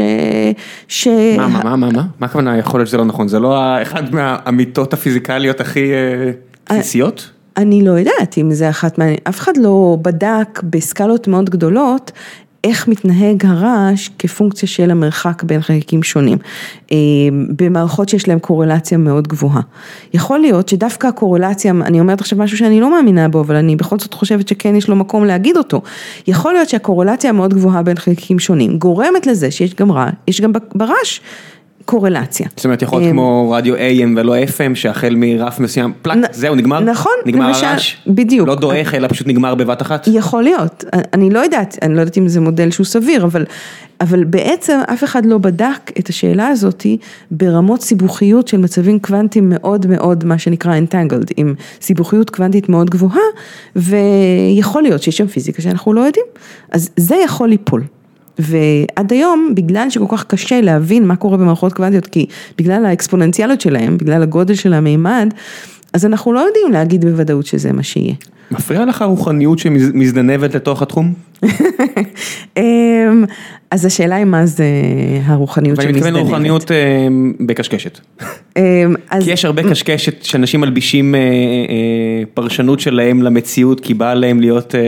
תשמע, מפריע לי שכשמישהו רוצה, אני אין לי נגד, אין לי שום בעיה עם רוחניות. אני בן אדם שגם עושה קונג פו, גם מתעסק בכל מיני דברים של מדיטציה וזה, אין לי בעיה עם רוחניות פר סה. לא רק שאין לי בעיה, אני מאוד מאוד מחוברת לזה. יש לי בעיה עם סוג מסוים של צביעות. כש, כשמישהו רוצה להתרחק מהמדע ולהגיד כל מיני דברים שהמדע לא מסכים איתם, אז אין שום, אז יש בזה משהו לא פייר לקחת סיבות מדעיות שהוא לא מבין בהם כלום ואז לקחת את הסיבות האלה ולהשתמש בהן בשביל להראות או לטעון שהדברים הלא מדעיים שהוא טוען הם נכונים. וזה הרבה מאוד פעמים אנשים עושים בניו אייג', הרבה פעמים אנשים לוקחים טיעונים מקוונטים שהם לא מבינים ומשתמשים בשביל, בשביל להגיד שדברים לחלוטין לא מדעיים הם כן, הם נכונים. אז זה לקשור קשר שהוא גם לוגי וגם לא לוגי ואין בו שום היגיון ולהביא כביכול היגיון לתוך מקומות שאנחנו לא יודעים להסביר בצורה הגיונית ואז כאילו הוכחנו, זה כמו להוכיח שיש אלוהים. זה, בדיוק זה, את יודעת, זה העניין הזה של שזירה קוונטית. אז זה שטויות. הרבה אנשים רוכבים על זה ו... אז הנה, זה הגעת, הצלחת לעצבן אותי, שזירה קוונטית זה לא אלוהים. כי הרבה אנשים עושים את החיבור הזה, אני לא ממציא פה איזושהי שאלה. אבל הם עושים את זה בערך כמו להגיד ש-consciousness וכל דבר שאנחנו לא מבינים זה אלוהים. בסדר, אפשר לשים את הכל. גם אם נוציא את המושג הזה של אלוהות, הנה כולנו מחוברים, כי בעצם יש... שתי חלקיקים שיכולים להיות במצב של שזירה קוונטית, זאת אומרת חולקים מידע גם שהם רחוקים אחד מהשני, הוכחה, כולנו מחוברים.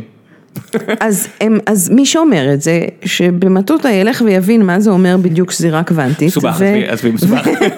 כן, אבל אני באמת מאמינה שהחיבורים בין בני אדם הם יותר חזקים, הרבה יותר חזקים ממה שהיום המדע יכול אה, להסביר. הופה, אבל, הנה אה, גם, גם את אה, פוסעת. אבל אני לא משתמשת בקוונטים בשביל להוכיח את הטענה הזאת. בסדר, אני... את יודעת, אבל זה, אבל זה בעייתי, תראי, לקחו ממך כזאת מתנה יפה של הסבר פשוט וקלאסי של משהו אחר. הרבה אנשים יכולים להגיד, אני לא יודע מה זה הקשר הזה בבני אדם, שזה זירה קוונטית, הנה. בסדר, אז זה משהו, אני לא אוהבת שאנשים משתמשים בזה בבורות. אני כן חושבת שיש המון המון דברים במדע שאנחנו לא מבינים, וזה כל מדען אמיתי צריך להגיד לך, המדע מתבסס על הדברים שאנחנו לא מבינים, לא על הדברים שאנחנו כן מבינים. וברור שהקשר בין בני אדם, ו... בכלל רמת החישה שלנו ויכולת שלנו לחוש דברים גם בגוף וגם בכל מיני, באינטואיציה וכל, ו, ומודעות, זה דברים שאנחנו לא יודעים להסביר ואי אפשר, אה, אנחנו לא, בתור מדענית אני לא יכולה להתיימר שאני יודעת להסביר הכל, להפך, התפקיד שלי זה להגיד מה אנחנו לא יודעים להסביר. זה אחת השאלות ששאלתי את, אה, אם דיברנו לפני כן אה, על, על יורם יובל, זה בדיוק אחד הנושאים שדיברתי איתו, על, על סבא שלו, על ליבוביץ', שטען שאנחנו לא נדע. אבל אנחנו לא צריכים לוותר על ה... הוא קרא לזה כאילו, נתן שם איזושהי מטאפורה של דון קישוט של, זה בעיה, יש כל מיני בעיות, נגיד הבעיה הפסיכופיזית של החיבור בין תודעה לביוכימיה של המוח, שאנחנו לא נדע אף פעם, הוא האמין בזה בכל הודו, אבל עדיין צריך להסתער על הבעיה הזאת בכל הכוח.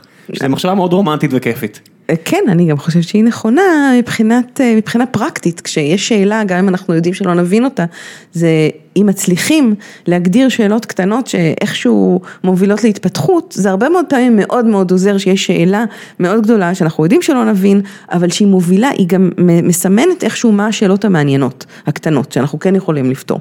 יכול להיות שמדעי המחשב זה בעצם, אה, ועוד מדעי המחשב כמו שאת מתעסקת בו, זה ממש פשרה נחמדה, את יודעת, קראתי איזשהו...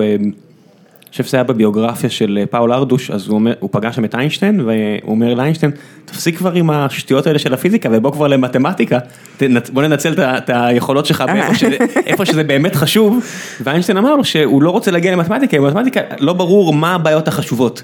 בפיזיקה די ברור על מה צריך לעבוד, במתמטיקה אתה מוכיח משפטים שהם אז אפשר להגיד שזאת...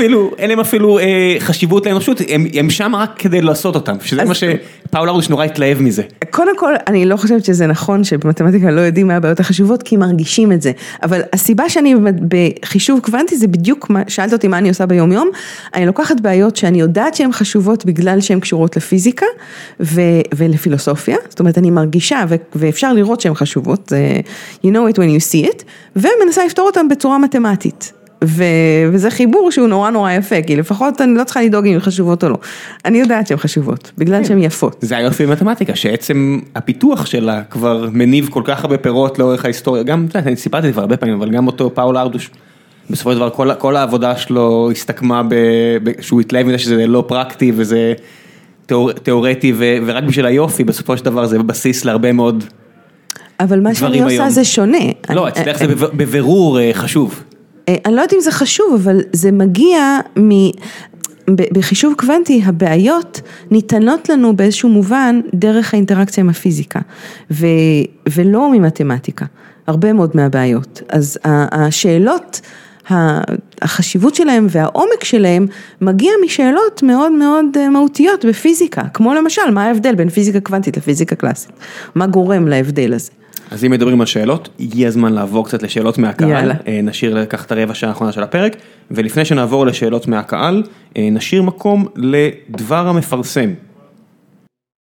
עכשיו ניקח אה, הפסקה קצרה לפני שנגיע לשלב השאלות מהקהל, כדי לדבר מעט על נותני החסות של הפרק הזה, חברת לייטריקס, סיפרתי לכם עליהם בתחילת הפרק, ואני רוצה לספר לכם עכשיו מעט על מטה החברה. הם יושבים בירושלים, שזה כבר אתם יודעים אם האזנתם לפתיחת הפרק, מה שאתם לא יודעים הוא שמטה החברה יושב בתוך הכפר ההייטק בגבעת רם, ומעבר לעובדה שיש שאטלים יומיים מפנקים מתל אביב, האווירה היא אווירת קיבוץ. זה לא המשרד הרגיל עם אה, נורות הניאון שאתם מכירים, אה, יש משרדי הייטק יפים יותר, אבל הרוב זה לא זה. ומה שיש אצלהם זה גינה ענקית ומושקעת עם פירות וירקות שצומחים במיוחד לעובדים ושני מפלים. זה הייטק אה, בלי הרגשת הניכור האופיינית של משרדים רגילים. או משרדים שמנסים לא להיות משרדים רגילים, אבל בסופו של דבר הם משרדים רגילים, ופה מדובר באמת על משהו אחר, הרגשה מאוד משפחתית, המנכ"ל נגיש ויושב עם כולם, וכך גם כל הפאונדרים שלא... מרגישים מורמים מעם רק בגלל שהם הקימו חברה שמגיעה להכנסות של 100 מיליון דולר כל שנה. בקיצור, זה לא סטארט-אפ שיכול להיסגר מחר או מחרתיים. מקום עבודה יציב, עם חבר'ה נהדרים, עם אתגרים טכנולוגיים, עם הצלחה כבירה שכבר השיגו, ועוד יותר הצלחה, הצלחה עוד יותר גדולה, שהם ישיגו בעתיד. אז אם מעניין אתכם, הם מגייסים עכשיו אה, כמעט 100 אנשים, בעיקר למטה החברה בירושלים. אה, זה כולל מתכנתים, מעצבים, אנשי marketing, מחקר ומה עוד, אני אשים לכם לינק, תיכנסו, תסתכלו, תראו, אולי אפילו תמליצו לחבר באמת מהחברות הכי מפוארות שגדלו בארץ או צמחו בארץ בשנים האחרונות. ועכשיו לשאלות מהקהל עם פרופסור דורית אהרונוב. וחזרנו. אה, עמית חסי שואל, אה, רק מבקש לדבר איתה על המחקר שלה ולא על זה שהיא אישה. 50% מהאוכלוסייה נשים, אין הרבה מתמחים במחשוב קוונטי, יתרון יחסי וזה. עמית, לא, לא, לא אמרתי דבר על זה שהיא אישה. נכון, אני יכולה להעיד. הרבה אנשים עשו שם, אה, ביקשו שאני, כזה עשו לייקים וביקשו שאני לא לא אגע בזה, אז לא נגעתי בזה. אוקיי. אבל בתחום שלך, אה, איך הפיזור? האמת היא שיש הרבה יותר נשים מאשר בתחומים מדעיים אחרים. כן, זה אה, לא מפתיע אותי כל כך. למה? אני לא יודעת למה זה. בהנדסת חשמל, הרוב מוחלט של גברים, זה, אני חושב שזה בתארים של 90 אחוז, 85 אחוז, באמת משהו, סטייה סטטיסטית. אתה מוסיף טיפה ביו או פיזיקה או קצת זה, וזה כבר מתאזן לאזור החמישים, את יודעת, ככל שאתה מגיע, אתה יוצא ממשהו שהוא... אה, לא אני יודע, חושבת, אני יודע- חושבת שזה לא נכון, בפיזיקה יש הרבה פחות נשים, אבל בתחום הספציפי הזה של חישוב קוונטי, אולי בגלל שזה תחום חדש ואין לו, והוא בעצם רק נולד לפני איזה עשרים וכמה שנה, אה, אז אה, כשנכנסו אליו הרבה סטודנטים חדשים וצעירים, הרבה מהם היו סטודנטיות, ו, ולכן אולי השליטה של, השליטה הגברית הרגילה בתחומים מדעיים, היא פחות, היא פחות שם, זה לא שזה לא קיים לא, שם. לא הייתה אפשרות לאף גבר להגיד לך שאת לא מבינה, כי גם הוא לא מבין. אה, נכון, כולנו לא מבינים, ועדיין כולנו לא מבינים. מעולה, שכולנו מבינים, אין, הבדל בין גברים לנשים. וכבר אף אחד לא יכול לתפוס טוסיק. אה, יומירן ניסן מתלהב, זה שאת מגיעה, הביא לפה זה. אה, אורי אלי- אליבאייב אומר, מה דעתך על השילוב של מחשוב קוונטי ואימון מודלים של, של רשתות ניורונים מלאכותיות? גוגל שחררו על זה blog post לא מזמן, אבל אין יותר מדי דיבור של שני התחומים שאמורים בתיאוריה ללכת יד ביד. אז קצת אה, נגעת בזה לפני אז כן. נגעתי בזה, האמת היא שזה תחום שנורא נורא מעניין אותי לבדוק אותו, אני לא מבינה עדיין מה בדיוק קורה שם, במובן של עד כמה עומק יש בחיבור הזה. אה, גם כן יש לי איזשהו סוג של רתיעה מזה שזה, זה הייפ וזה הייפ ולחבר אותם זה הייפ הייפ. ו... אולי אז- זה מבטל, אה, אולי זה מבטל. אולי זה מבטל, אבל אני חושבת שיש שם אה, בחיבור איזשהו משהו שהוא מאוד מבטיח, ובפעם הבאה שנדבר אולי אני אוכל להגיד יותר. את תצטרכי לקחת את השני חיבורים האלה ולהגיד שזה למטרות סייבר סקיורטי במערכות בלוקצ'יין וזהו. ולהבנת המודעות. ולמען- וכל המשקיעים עכשיו עומדים פה בדלת, take my money. אני רוצה שתחקרי את זה בשבילי. אה, ליאור ברגמן אה, מתנצל, אומר, אני לא, אני לא מבין כלום בנושא. ליאור, אין לך מה להתנצל, אף אחד לא מבין כלום בנושא, אה, יש אנשים שפשוט יודעים את המתמטיקה מאחורי הקלעים. הוא אומר, אז אני מתנצל אם אני שואל דברים שבשביל אנשים אחרים הם טריוויאליים. עד כמה אנחנו קרובים למחשבים קוונטיים לשימוש ביתי? קודם כל אף אחד לא יודע ובאמת אף אחד לא מבין כלום בנושא, לפחות אתה מודה שאתה לא מבין כי הרבה מאוד אנשים מתעסקים בזה ולא מודים למרות שהם לא מבינים. אמ, אני לא יודעת, אה, אני יכולה להגיד לך שלפני בערך, אה, אה, מתי זה היה? 25 שנה, אני התערבתי עם מישהו על החבית בירה הכי גדולה שאפשר לקנות בעולם, שבעוד 20 שנה, זאת אומרת הזמן כבר עבר, אמ, המחשב הקוונטי הכי טוב בעולם יוכל להביס את מה שהמחשב הקלאסי יכול לעשות, טעיתי. אמ, אז אה, הפער- אני לא, אני לא מתערבת עוד פעם. הפער גם רק גדל. להפך, את חייבת נכון. אפילו שתי חביות, הפער רק גדל. למזלי אני לא זוכרת מי זה היה והוא לא בא אליי. מעולה, עם אבל הוא יכול להגיע, הוא יכול להגיד לך דרישה אקספוננציאלית, ככל שהפער גדל תביא לי איקס חביות. אה, אוקיי, נדב סמו שואל, אה, איך לדעתך יחיו בשלום זה לצד זה מעבדים קוונטיים יחד עם מעבדים בינאריים רגילים, בהיבט של הצפנה, כאשר מעבד קוונטים אה, יוכל לפרוט הצפנה של 128 ביט כאילו הייתה מנעול מפלסטלינה, ועשויה להיות תקופת ביניים מאוד מסוכנת. אז כבר עכשיו אנשים מתכוננים מאוד ברצינות לתקופת ביניים הזאתי, זה באמת אה, סכנה, אבל מאחר ש... קודם כל, אנחנו לא יודעים אם כבר קיים מחשב קוונטי, זה אה, מין מחשבה כזאת שיכול להיות שבמקומות סודיים יש איזשהו באיזשהו מרתף מחשב קוונטי, אבל בהנחה שייקח עוד 20 שנה, ייקחו עוד 20 שנה או 10 שנים עד שיהיה מחשב קוונטי, אז עד אז יש לכל החברות אה, אה, האינטרנט ו, וכל מי שצריך אה, הצפנה, זמן להתארגן, ויש תחום שלם שנקרא פוסט קוונטום קריפטוגרפי, שמנסה למצוא קריפטוגרפיות שעמידות לחישוב קוונטי. אה, בין אם זה בצורה מובטחת לחלוטין ובין אם זה בצורה שאנחנו חושבים שהן עמידות, אבל לא יודעים להוכיח. אז מתכוננים לזה, וחוץ מזה יש גם הצפנה קוונטית שהיא כן מובטח שהיא, שהיא משתמשת בקוונטים, בפוטונים או בקיוביטים, בשביל להצפין באמצעים קוונטיים, זאת אומרת, מסתירים מהקוונטים בעזרת הקוונטים. יש טעם בעצם את המקבילה לתיאוריות של שנון של מה בטוח מוצפן, הרי בקריפטוגרפיה יש, אפשר לעשות... יש סוגי הצפנות שהן בלתי פריצות, זאת אומרת אפשר לעשות אותן פעם אחת אולי, נכון, אבל הן מתמטית בלתי פריצות. יש דבר כזה נקרא one time pad, כן one time pad, נכון, כסור על הביטים, לא לא לא מתמטיקה ממש מורכבת, ההוכחה מאוד יפה ויש פסל נורא גדול של קלוד שנון איפשהו בבוסטון, מאיפה שאת למדת נכון? אני נולדתי בוושינגטון. בוושינגטון, אבל איפשהו אני חושב שיש פסל שלו מחוץ לאוניברסיטאות שם, בצדק, האיש היה לא רע בכלל במה שהוא עשה, והוא הוכיח שיש הצפנה שהיא בלתי פריצה. זאת אומרת, גם מחשב קוונטי בסופו של דבר לא יצליח לפרוץ אותה, אבל זה פעם אחת. אז מה זה ההצפנה בעידן הפוסט קוונטי? אוקיי, אז יש הצפנה בעידן הפוסט קוונטי, אז יש שני כיוונים כמו שאמרתי, יש א', ניסיון לבנות פרוטוקולים להצפנה שהם קלאסיים. ומתבססים על בעיות שהן קשות למחשב קוונטי אפילו לפתור אותן, בניגוד לפירוק מספרים לגורמים שהיום אנחנו יודעים שזה לא קשה, אם יהיה מחשב קוונטי. אבל יש גם עוד סוג של הצפנה שמתבסס על זה, שאם אני שולחת לך קיוביט ואתה מנס, ומישהו בדרך מנסה למדוד אותו, אז המדידה מקריסה את המצב ומשפיעה עליו, ואז אתה תוכל לזהות שמישהו ניסה להקשיב, ולא תשתמש בביטים שקיבלת כי חלק מהביטים עברו שינוי בצורה כזאת, שאם אנחנו נתאם בינינו ונדבר בינינו בטלפון, נדע שמישהו הקשיב לנו, ונזרוק את הבאץ' הזה של הביטים, ונתחיל מחדש עד שנשתכנע שאף אחד לא, לא ניסה להקשיב לביטים האלה. שאין man in the middle. בדיוק. פפ רני אלי שואל, מה המגבלה הפיזיקלית שמונעת כרגע פריצת דרך במחשוב הקוונטי?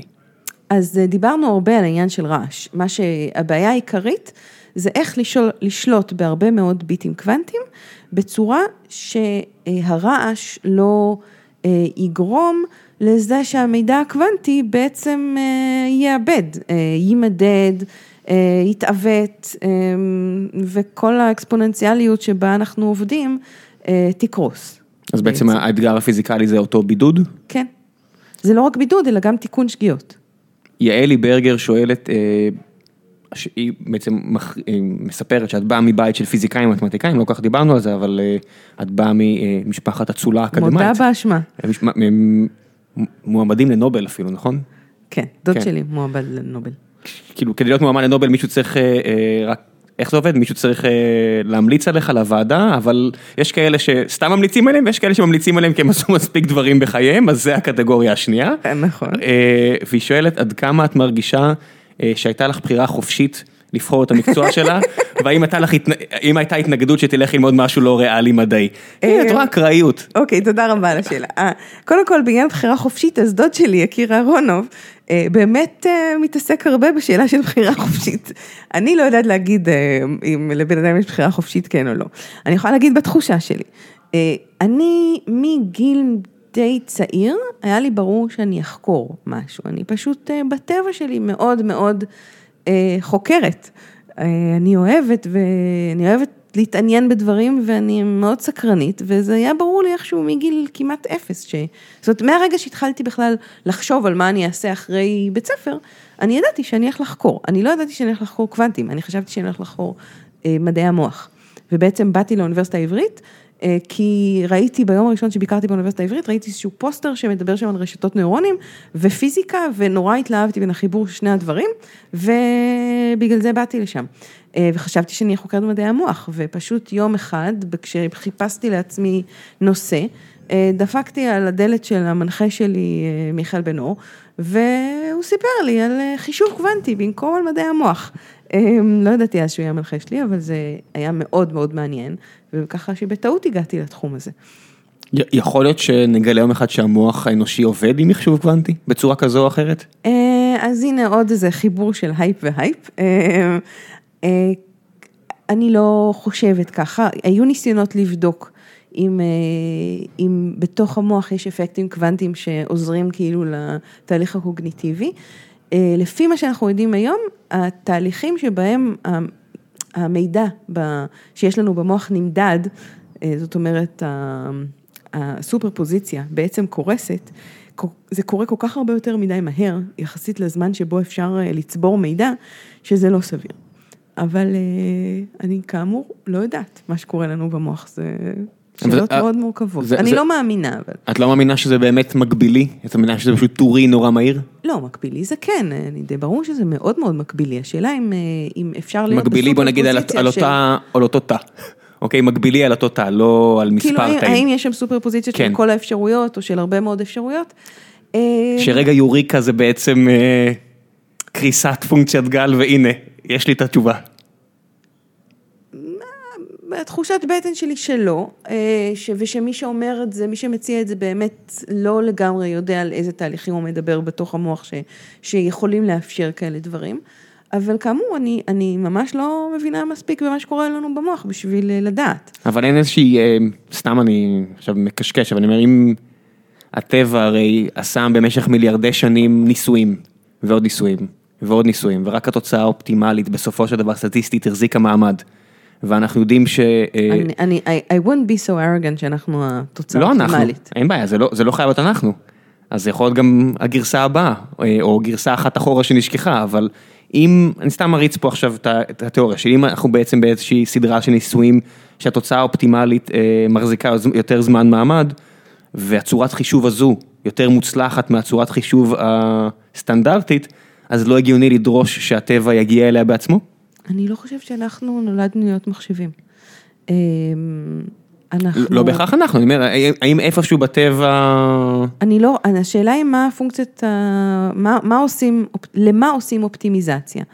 אמ, אז זאת שאלה כמובן אה, עמוקה מן ים. אני לא חושבת שזה שמחשבים קוונטיים יודעים לפתור, לפרק מספרים לגורמים, אה, יותר טוב ממחשבים רגילים, אומר שאנחנו מכוונים איכשהו להיות מחשבים קוונטיים, כי יש דברים מסוימים שאנחנו יכולים לחשב, שמחשבים קוונטיים יוכלו לחשב יותר מהר ככה ולא אחרת. אני חושבת שאנחנו בני אדם מתוכנתים או מכוונים, או לא יודעת מה, התפתחנו בצורה מסוימת למטרות אה, שונות לחלוטין, אז אין שום סיבה שדווקא נהפוך להיות מחשבים יותר טובים. כן, היתרון בפירוק מספרים לגורמים הוא די, הוא די חדש. כן. ביחס לאותם מיליארדי שנים, בסופו של יום. אה, בוא נעשה עוד איזה שתיים שלוש שאלות. אה, ערן אה, יעקוביץ', יעקובוביץ' שואל, אשמח אם היא תוכל לספר על העיסוק שלה בפלדנקרייס. פלדנקרייס. פלדנקרייס ועל מתמטיקה בתנועה. זה ערן יעקובוביץ', אוקיי. כן. אוקיי, אז זה משהו, זה לוקח אותנו למקום, אנחנו, אני קצת הזכרתי את הדבר הזה בהקשר של איך, איך פותרים בעיות. לפני בערך, אתם, אוקיי, לפני בערך שש שנים או שבע שנים, תוך כדי שיעור פלדנקרייס שאני עשיתי, כשישבתי על, כששכבתי על מזרון אצל, בקורס של המורה שלי לפלדנקרייס, אלעד אלמגור, רק ל, ל, למי מהמאזינים שלא יודע, פלדנקרייס זה שיטה לשכלול יכולות, שעובדת דרך תנועה. פלדנקרייס היה פיזיקאי, והוא פיתח בעצם את השיטה הזאת כשהיה לו, הייתה לו איזושהי פציעה בברך, ו... והוא פיתח שיטה שלמה של אה, שכלול תנועה, אבל ההתכוונות שלו הייתה לשכלול למידה. אמ, ואני בעוונותיי, תוך כדי זה שגם למדתי קונג פו וגם יוגה וגם כל מיני דברים אחרים, גם למדתי פלדנקרייס. אמ, ותוך כדי אחד מהשיעורים שלמדתי להיות מורה לפלדנקרייס, עלה בדעתי, זה היה בזמן ש... באיזושהי תקופה שהיה לי איזשהו זמן במדע שלא כל כך הלך לי והייתי תקועה ולא לא הייתי מרוצה מהתקדמות המדע שלי ודווקא בהת- בהתפתחות בתנועה הייתי מאוד מרוצה. ואז חשבתי לעצמי, אולי אה, אפשר לפתח את החשיבה שלנו באותה צורה שאפשר לפתח את התנועה. זאת אומרת, נראה שבני אדם הבינו איך לפתח תנועה בצורה מאוד מאוד משוכללת. אבל חשיבה, אנחנו לא כל כך הבנו איך לפתח. כל אחד שהוא מגיע לבית ספר, הוא מגיע עם יכולות החשיבה שלו, ואולי חלקם מתפתחים, חלקם לא, אבל אנחנו לא באמת יודעים איך לפתח אותם, אנחנו יודעים איך ללמוד דברים מסוימים, אבל אנחנו לא יודעים איך ללמוד, איך ללמוד. אנחנו בטח לא מקבלים את הידע הזה מבית ספר. בוודאי. אה, לא יודעת, יש בתי ספר כן, ויש הרבה מורים שכן. אוקיי, אני יכול להעיד רק על מה- מה שלימדו אותי. נכון, כן. אז לא מדברים איתנו בכלל על השאלה הזאת. אז אה, חשבתי פשוט לקפוץ למים, הנה, שאלת על השראה, זאת הייתה השראה. חשבתי לקפוץ למים, ואילת אלמגור המורה שלי לפדנקרייס הסכימה לקפוץ למים, ואנחנו מעבירות אה, שיעורים, ועכשיו גם אנחנו מעבירים אה, בעצם את השיטה הזאת יחד עם מוישי קלרנר, היזם השלישי בדבר הזה, אנחנו מעבירים את זה ל... ל לבתי ספר, בבתי ספר יסודיים וגם בתיכונים, בכיתות נמוכות, וממש עושים, מחברים פלדנקרייס למתמטיקה, כשהרעיון הוא לקחת רעיונות משיטת פלדנקרייס של שכלול דרך מודעות לגוף תוך כדי תנועה, אמ, ולהתבונן על זה בתור תהליך של למידה, ולנסות לקחת את הרעיונות האלה ולהעביר אותם ללמידה מתמטית, בשיעור עצמו. ומה בפועל קורה? בפועל קורה שיש שני מורים, מורה לפלדנקרייס ומורה למתמטיקה, בשיעור, השיעור מתנהל עם מזרונים, והוא מתחיל בדרך כלל בשיעור פלדנקרייס, ונגיד אה, חצי שעה או עשרים דקות או ארבעים דקות, ואז עוברים לשיעור במתמטיקה, ושני המורים משתתפים בשני השיעורים. והרעיון הוא שאיכשהו, אה, היכולות הלמידה, כמו שאמרתי מקודם על החיבור בין, אה, בין זה שכשחוקרים המוח משתתף, אבל גם הגוף משתתף, ואולי בשביל לאזן אני עושה גם קונג פו, אני חושבת שבחשיבה, חשיבה זה לא דבר שהוא רק קוגניטיבי, הוא מערב את כל, כשאני במצב רוח טוב וכשאני אה, מתלהבת, אני אחשוב הרבה יותר טוב. אה, כשאני הולכת לכנסים ויש הרבה רעיונות שנכנסים מכל מיני כיוונים, אני פוגשת הרבה אנשים, אני מתלהבת, אז יהיה משהו חדש גם בהיבט הקוגניטיבי. הרגשות שלנו והמצב הגופני שלנו וכל הווייתנו משפיעה על יכולות הלימוד שלנו. ואני חושבת שכשהכול מחובר, כמו אצל תינוקות למשל, יכולות הלימוד הן הרבה הרבה יותר גבוהות, ומה שלומדים גם נעשה בצורה הרבה יותר עמוקה. גם נקלט. הוא גם נקלט, והוא גם הופך להיות מידע שהוא אורגני, וזמין כן. בכל מיני הקשרים. אני חושב שכולנו היינו חותמים היום על היכולת, את יודעת, כמו שתינוק לומד שפה, שזה סוג של קסם. כן. זה באמת סוג של קסם, את יודעת, ההבנה הזאת של תחביר וכאלה, אני חושב שכולנו היינו מאוד מאוד שמחים ללמוד ככה גם בגילאים מאוחרים יותר. בדיוק. זאת אומרת, אם היינו יכולים לשחזר את היכולת למידה הזו אה, האינטואיטיבית, אבל באמת למידה, לא למידה שאתה יושב בשיעור בלי להעליב אף אחד מהסטודנטים בתואר ראשון כרגע, שבואים בלוח ואולי אחרי זה יחזרו על זה וינסו להבין, אלא פשוט, אתה מסתכל ואתה מבין. זה משהו שאת יודעת, שאני נתקל באנשים, שאני רואה את הרגע הזה אצל אנשים, זה מעורר קינה. כן. זאת אומרת, גם כשאני חווה את זה על עצמי, זה, זה כזאת תחושת התעלות. אני חושבת שלפני הרגע שאתה מבין, יש המון המון רגעים שאתה לא מבין. ומה שחשוב... וגם תינוקות זה ככה, תינוקות מאוד, מאוד מתוסכלים רוב הזמן. אני לא יודעת אם מתוסכלים. אה, תינוק, עכשיו יש לנו הבית אה, תינוק, ואת רואה עליו את ה... אה, אוקיי. וכזה... גם מתוסכלים, אבל זה בסדר להם להיות מתוסכלים. כן, אבל אז, הופה, חיוך גדול של קרה משהו. וזה חלק מהעניין, זה שמותר בלמידה להיות במצב שלא הולך, ולא הולך פה, ולא הולך שם, וזה מנסים, וזה לא בדיוק מה שציפינו, וקורה דברים שלא מצפים.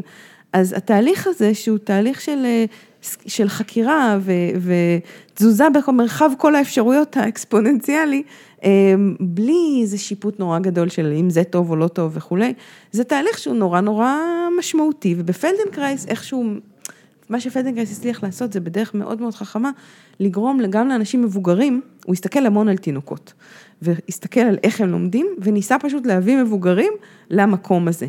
ומניסיון של אה, עשר שנים אני יכולה להגיד שזה, הוא היה איש נורא נורא חכם, והוא הצליח באמת בצורה מובנית להביא אנשים לשם.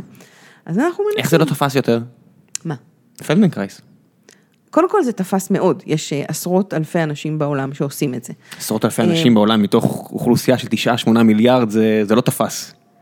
את יודעת, ביחס לתועלת. זה לא מספיק תפס. כן, ביחס לתועלת. זאת שאלה מצוינת, אני לא בדיוק יודעת למה זה לא תפס יותר, אני חושבת שזו שיטה חכמה בצורה בלתי רגילה. אני כן חושבת שהשיטה הזאת צריכה עוד להתפתח בהיבט של כמה זמן לוקח להעביר אותה לאנשים שלא מבינים אותה, או שעוד לא מכירים אותה. לי למשל לקח שנתיים עד שנכנסתי לזה באמת. אמ, וזה הרבה מאוד זמן. את אולי יותר רגילה לכישלונות, את אומרים את זה על יזמים, שהעובדה שאתה נכשל רוב היום, מלמדת אותך משהו, ואז אתה יכול להשליך את זה במקומות אחרים, אני חושב שגם על פיזיקאים זה ככה. נכון. רוב מה שאת עושה לא יצליח. נכון, נכון. את יודעת, בהגדרה. נכון. גם על הטובים ביותר, זאת אומרת, זה לא, את נכון, אז אחד הכי בפרסים, לעשרים את- נגיד. את- את לא פיזיקאית רעה מה שנקרא.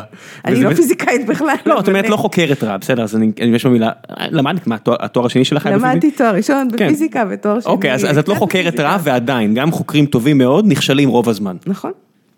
אז זה קצת מתקשר, אז לך זה נכון, בעיה יותר נכון, טבעי, נכון, אבל- וה- אבל רוב האוכלוסייה לא אוהבת להיכשל. כן, ממש לא ממש לא אוהבת. זה לא בדיוק עניין של להיכשל, אבל זה עניין שלפעמים זה לוקח, יש אנשים שזה ממש מתחבר אליהם מיידית, אבל לפעמים זה לוקח הרבה מאוד זמן, ואני חושבת שהזמן שזה דורש בשביל אה, להיכנס לזה באמת לעומק, אה, יכול להיות ש... שזה המחסום שמונע מיותר מאשר עשרות אלפי אנשים בעולם, ממש להפוך למומחים לפניקרייס. דרך אגב, הרבה יותר אנשים משתמשים בזה, כי זה מאוד עוזר לכל מיני, אה, אתה יודע, מחושים פה ומחושים שם, אבל בשביל באמת להיות אה, מומחה בזה, קצת כמו מומחה במדיטציה, מומחה באמנות לחימה, זה דורש העמקה, או מומחה בפיזיקה. באופן כללי, אה, ידע ורטיקלי זה משהו שהוא, אה, שהוא קשה, וכשאתה לא מפתח את היכולת להתמיד ולהתמודד עם כישלונות, זה משהו שהולך ונעלם. זאת אומרת, אה, אם יש משהו אחד שהייתי שמח שבתי ספר היו עושים, זה לא טכניקה, אלא עקרונות. גם בלימודי מתמטיקה. זאת אומרת, תעורר, הילד, תעורר אצל הילד סקרנות ו- ורצון להבין, מאשר לפתור תרגיל, לא שלפתור תרגיל זה בהכרח רע, אבל כן, אז אני, הסיבה שאנחנו, הדבר שלי גרם למוטיבציה מאוד גדולה לנסות אה, להחדיר את ה- את השיטה הזאת של חיבור בין פניקס למתמטיקה לבתי ספר, זה איזה מין תחושה שרוב התלמידים מאבדים את הסקרנות שלהם מהר מאוד בהקשר של מתמטיקה, ולומדים הרבה פעמים מתוך איזושהי תחושה של אה, אה, סבל סלאש כאב סלאש שעמום סלאש לא יודעת מה, וזה פשוט לא חייב להיות ככה, יש תלמידים, זה בכלל הפוך למושג למידה, למידה זה הדבר הכי כיף שיש לעשות בעולם. אני, אני אפילו אגיד שזה, שזה הפוך, בגלל שזה לא כזה אינטואיטיבי, אלא אם כן נולדת אה, למשפחה הנכונה, אז זה לא שאתה מאבד את הסקרנות, כמו שאף אחד לא, התחיל, לא עורר אותה אצלך. אני ממש לא מסכימה. אה, יש מצב שאנחנו נאלץ פה לא להסכים. אני חושב אני חושבת שכל תינוק כן. סקרן בצורה מדהימה. שזה גם משהו שפאול ארדוש אמר, שהוא קרא לזה הספר הפתוח, שכל אה, תינוק זה, יש לו כבר את כל התשובות ואצלו זה רק אה, הולך ו, ונסגר. זאת אומרת, אם, אם לא משאירים את זה פתוח, זה הולך ונסגר. נכון, זה אה, דורש איזשהו מאמץ להישאר פתוח. כן, אמ, אני לא יודע, אני, אני אמרתי את זה באחד הפרקים הקודמים, שהבאתי הבאתי לינק לאיזשהו סרטון שמסביר אה, התמרת פוריה. ואני אני יודע לעשות את המתמטיקה עדיין, אני לא צריך לעשות אותה ביום יום, אבל אני חושב שאני עדיין זוכר אותה מה, מהאוניברסיטה, אני כנראה אולי אצטרך קצת לתרגל אותה כדי קצת אינטגרלים וכו' וכו' וכו', אבל אני, אני אסתדר עם זה. אבל עד שלא ראיתי את הסרטון הזה, שנים אחרי הלימודים האקדמיים, פתאום נפלה אצלי ההבנה שלא הבנתי אף פעם בדיוק מה זה אמר. וכשראיתי את הסרטון הזה של 20 דקות שהוא הסביר את זה בצורה גרפית כל כך יפה, אמרתי, או, אם היו מסבירים לי את זה בשיעור הראשון של אותו הקורס, לא זוכר אפילו איזה קורס לומדים את זה, אמרתי, זה היה כל כך הרבה יותר כיף. זה היה כל כך הרבה יותר כיף מאשר ישר לצלול ליישומים ול... נכון, ול- זה ול- צריך להתחבר. אליך, זה כן, לא יכול סתם לבוא מלמעלה. אם מראים לך את היופי בזה, זה כל כך הרבה יותר קל. על כל דבר כמעט שהוא קשה, אם אתה, אם מראים לך את ה-benefits, בגלל זה גם אה, מי שמתחיל לעשות אימונים כלשהם, זה בדרך כלל הרבה יותר קל מדברים אחרים, כי אתה בהתחלה מקבל את ה-benefits, נורא מהר, וה-benefits הם יורדים רק בהמשך. זאת אומרת, אצל ספורטאים כבר כמעט אין benefits. סך הכל זה גם מה שהאנושות עכשיו עם חובה עם אה, מדע. מה? קראתי לא מזמן איזשהו מחקר שהעלות של פיתוח מדעי היום היא יותר גבוהה מאשר אי פעם, אבל זה מה לעשות, כי, כי עשינו כזאת כברת דרך. זאת אומרת, אומרים למה כן. היום יש כל כך הרבה פחות גילויים מאשר אה, לפני 200 ו-300 שנה? כי ידענו הרבה פחות, אני הסתכלתי, אמרתי, זה כאילו מרגיש לי... למה היום יש הרבה יותר גילויים? לא, משהו? אומרים היום יש יותר, אבל הכמות אה, משאבים וכמות אה, אנשים אה. שצריכה לעבוד, הביאו שם- לדוגמה למשל בפיזיקה, ש... בצרן והמאיץ חלקיקים וזה השקעה של עשרות מיליארדים וכל כך הרבה אנשים ובסוף היגס. את יודעת איזשהו עוד קצת שלפני 80-90 שנה כמה אנשים ישבו עשו ניסויים בראש ולקחו את האנושים נכון, לאנושות אה, ארבעה צעדים קדימה. תלוי נכון. באיזה כיוון, במקומות אחרים כמו Deep Learning, תסתכל על קצב ההתפתחות ובחישוב קוונטי, הקצב הוא מדהים. כי לא מדהים. ידענו. נכון. אבל זה בדיוק הנקודה, שבמקומות שאתה לא יודע, בגלל זה אני אומר לאנשים, צאו ללמוד, כי ה benefits יהיו כל כך כיפים בהתחלה, ואתם רק תרצו להעמיק יותר, וצריך לעשות את הצעד הראשון הזה של לקבל את ה benefits הראשונים, אבל הם שם. כן. המערכת באה לטובתכם מהבחינה הזו. אה, טוב, לפני הסיום, אה, אני אבקש ממך להמליץ על משהו. כמו כל אורח שמגיע, ביקשתי ממך? שפניתי לא? אליך? אה. ביקשת ממני כשפנית אליי באימייל. כן. אמרתי לך שתצטרכי כן, להמליץ על משהו? הבטחת לי, אה, כן. אוקיי, אז, אה, אמ, אז הבמה שלך להמליץ על כל מה שבא לך. את יכולה להמליץ על פלדנקרייס, את יכולה אני להמליץ על... רוצה להמליץ לאנשים שלא משנה מה הם עושים, אם הם רוצים להעמיק משהו בחיים שלהם, באיזשהו כיוון, שישתמשו בחישת גוף. אה, בכל כיוון אפשרי, זה יכול להיות פלדנקרייס, זה יכול להיות קונג פו, זה יכול להיות אה, לעצור לרגע במהלך היום ולהרגיש את הגוף שלהם יותר טוב. המאזין סטיבן אה, הוקינג לשעבר, אל תיעלב, איפה שאתה לא נמצא. לך מותר, לך היה מותר לוותר על העצה הזו. אני חושבת שזה מתכון מצוין, ולו רק בשביל להגביר את מידת האושר ברגע מסוים. חישת גוף. המלצה נוספת? פלדנקרייס. פלדנקרייס זה פיזיקה? חלק מחישת גוף. מתמטיקה? סדרה? סרט? אני לא אמליץ לאף אחד לעשות מתמטיקה או פיזיקה אם הוא לא אוהב את זה, ואם הוא אוהב את זה כבר, הוא כבר עושה את זה. אז בוא, בוא נשאר עם חישת גוף. תודה רבה רבה רבה. דיברנו פה לא מעט, אני, היה פה איזושהי אפילו בקשה ממישהו שאמר, אה, מושיק אושרי אמר, תנסו להנגיש את הפרק אה, להדיוטות, אני לא בטוח אה, עד כמה זה מוצלח, לא בטוח כמה אנשים נשארו עד הסוף, אני מקווה שלא מעט, אם לא, לא נורא. אנחנו עדיין on air? אנחנו עוד נר, עוד נר, אז אני אומר את זה אוקיי. בצורה הכי פתוחה שיש, לא תמיד זה אפשר להנגיש הכל, אבל אני מקווה לפחות שמי ששמע יסתקרן מספיק כדי ללכת לקרוא, כי יש כל כך הרבה לקרוא על זה. זה דבר, בעברית, מדהים. באנגלית, בשפות שאתם כנראה. יודעים. וזה תחום מדהים שנוגע בכל כך הרבה דברים, גם בפילוסופיה וגם במתמטיקה וגם בפיזיקה וגם בשאלות אה, של החיים, ובאמת... אה, אל תפחדו. פשוט אה, תתחילו למשוך את החוט הזה מאיפשהו, וזה רק נכון. הפעולה הזו של למשוך חוט זה כיף. בסוף נשארו עירומים, אבל מה זה משנה, היה- כיף. בדרך-. תודה רבה רבה. תודה רבה ראם, היה. מאוד כיף.